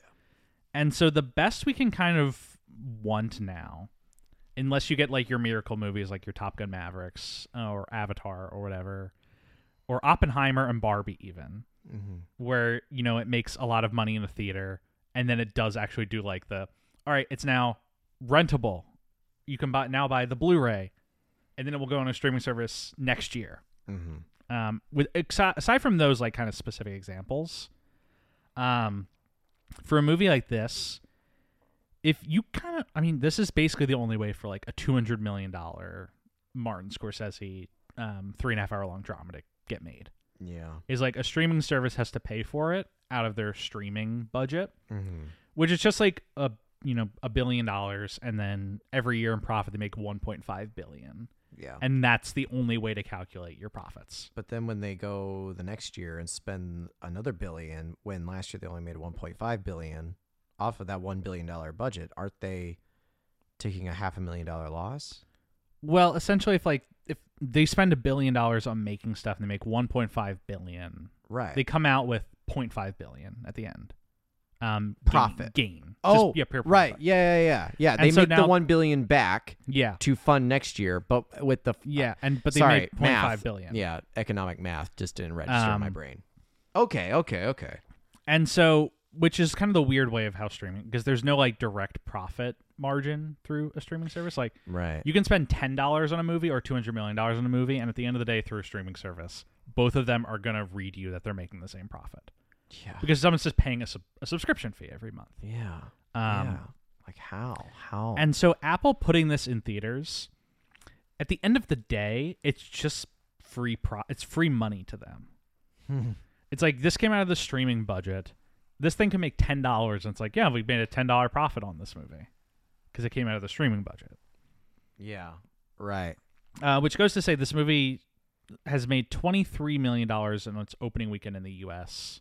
with twenty one internationally for forty four million overall. Okay, so about uh 20 percent of its budget, Yeah, about twenty twenty five, um, somewhere in that range. and it'll make. I think I think it'll probably make up to like. I would. I don't think it'll go half. Yeah, it, I think it'll probably come out to like 110, 120 million. You think it'll go over half? I think it'll go over half. Okay. um, which if for this type of movie is like it's Martin Scorsese's like third best opening weekend, which is crazy to say. Wow. Um, so for a movie like this, that's good. That's great. yeah. Oppenheimer was a very specific incident where that movie happened to make nine hundred and twenty-five million dollars. That's a complete accident that Oppenheimer happened to be such a major success. Wow. Um, that movie made more money than most superhero movies. It's inexplicable, but it's great. And it's a Christopher Nolan. Yeah, it's like a three-hour Christopher Nolan World War II drama. Yeah. Um, Crazy. But that's more that movie's a little more propulsive than this. So you can and Barbie broke a billion. see. Barbie did break a billion. Barbenheimer, uh, huge success. They should do it again. Yeah. Barbenheimer two. Um, Electric Boogaloo. Mhm. Point being, this movie is not going to make a traditional profit, but that doesn't matter. We don't have to calculate that. Yeah. For what this movie is, which is a three and a half hour long, incredibly grim drama, this is gr- this is massive gains. Yeah. You said 110. I I think Yeah. it'll cap out at 88. I don't think it'll get to 88? 90. You think it'll double its opening weekend? I think it'll double its opening weekend, and that'll be it. We will check back in on this um, in some episode in a few weeks. Yeah, we should. We should. I, w- I hope I'm sur- surprised. Because like I want to look at some earlier Scorsese movies. Like I just looked at Casino, which made 116 million off a 50 million dollar budget. Is that a fair comparison? I think it's fair comparisons. Like Gangs of New York, a hundred million dollar budget made 193. These movies don't make like m- monstrous profits. They usually this one is particularly expensive because of the setting. Yeah.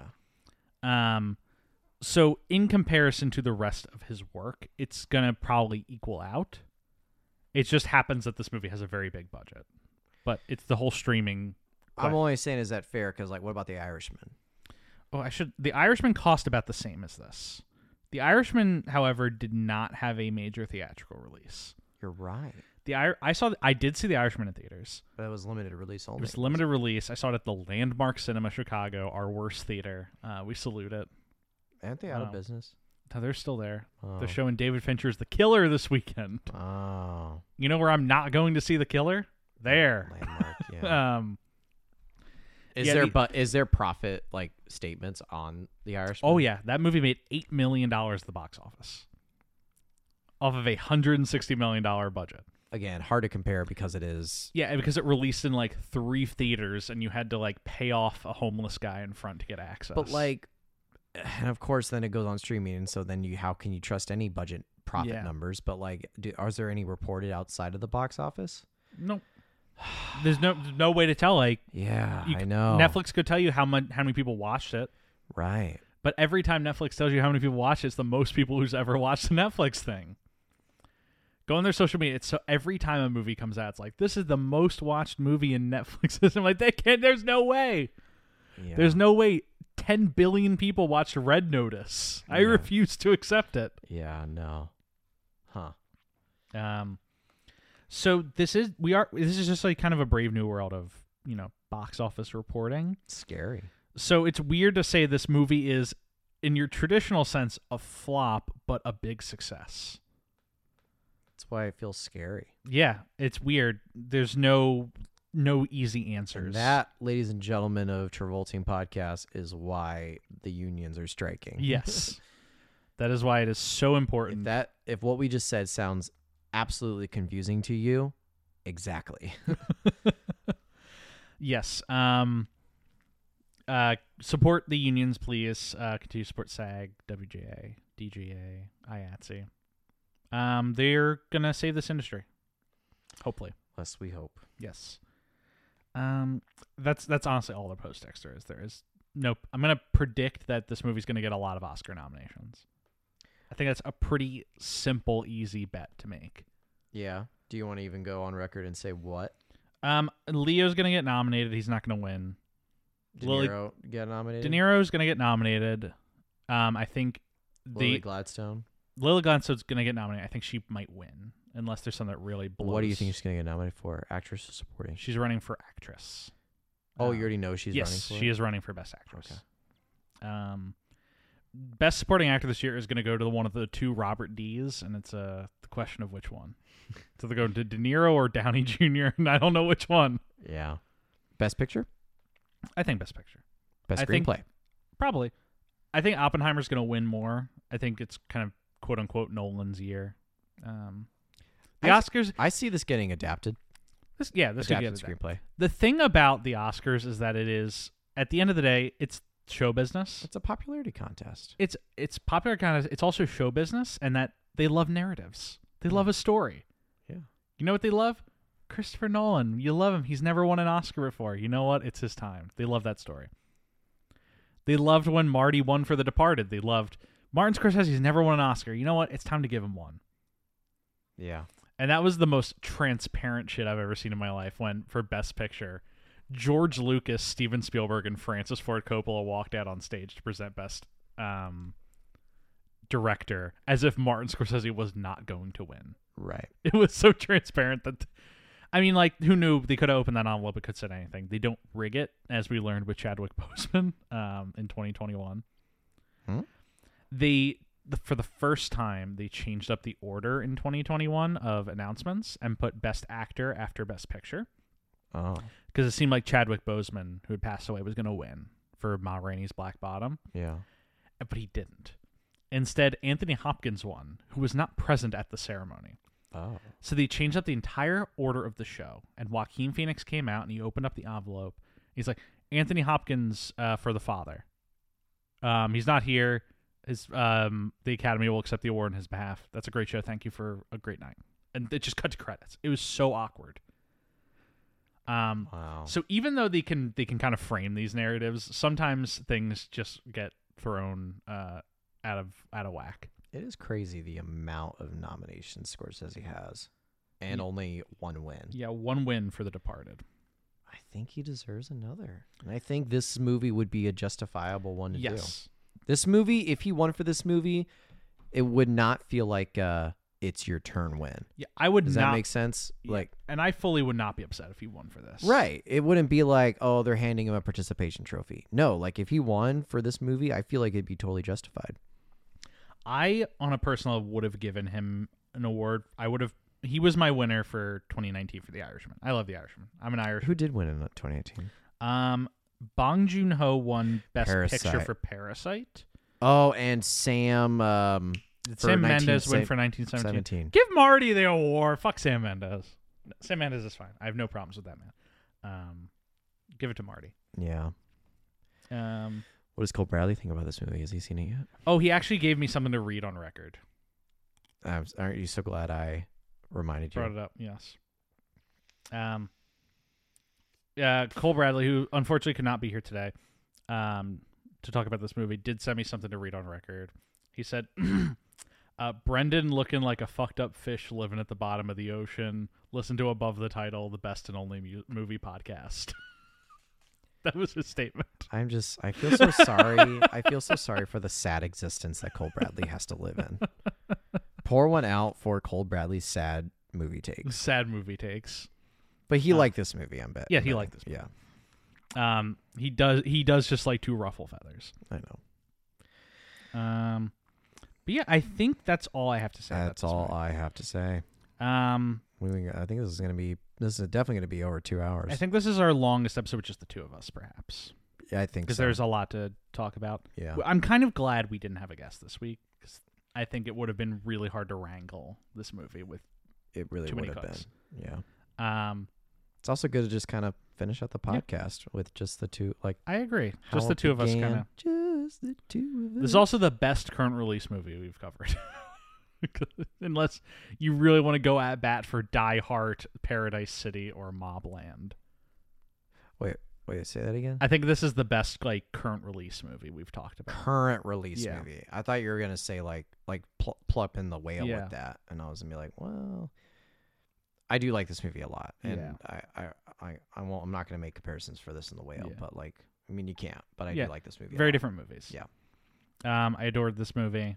Um, I'm so glad we got to talk about it. I'm even gladder that it got made. I'm very glad it timed out the way it did. Yes. the podcast So You it can't- really this timed out really strangely weird. Yeah, Um, that this movie comes out right as we finish up Brendan. yeah. Um, who I'm was thrilled to see in this movie, uh, and I can't wait for more of his career, um, which we'll be talking about next week. Yeah. Uh, because we're we'll be back next week for our final episode of the Fraser's Edge. Retrospective. retrospective. We're looking back at his uh, the auteurist era, You said it. You have um, to commit to it. and also looking forward. Um, and then, on a general sense, we're looking at the whole picture, kind of discussing his entire career up to this point. Yeah. Uh, so make sure you tune in next week for that. Um, it promises to be a fun episode. I think we're recording it right after this. Might be a slightly shorter episode because I think we are tired. But you know what? We're gonna we're gonna talk about it all anyway. Um, thank you so much for listening this week. Um, please remember to rate, review, and subscribe on every platform you're listening on. As a reminder, we are available on Spotify, Apple Podcasts, Google Podcasts, and YouTube. Um, pop into our Reddit, r slash Travolting, at Travolting Pod on Twitter, Instagram, Blue Sky Threads. Find me on Twitter at Jeff W. Sweeney. Uh, I'm on Instagram. You already know what it is. You do. Uh, special thanks, as always, to Rebecca Johnson for the graphic design, Michael Van Bodegum Smith for the theme music. Thank you so much for listening. Um, please go out and see Killers of the Flower Moon in theaters. It's well worth your time. You will not regret it. In theaters, we beg you. Yes. Um, have a great week, folks. See you next week for our final Fraser's Edge episode.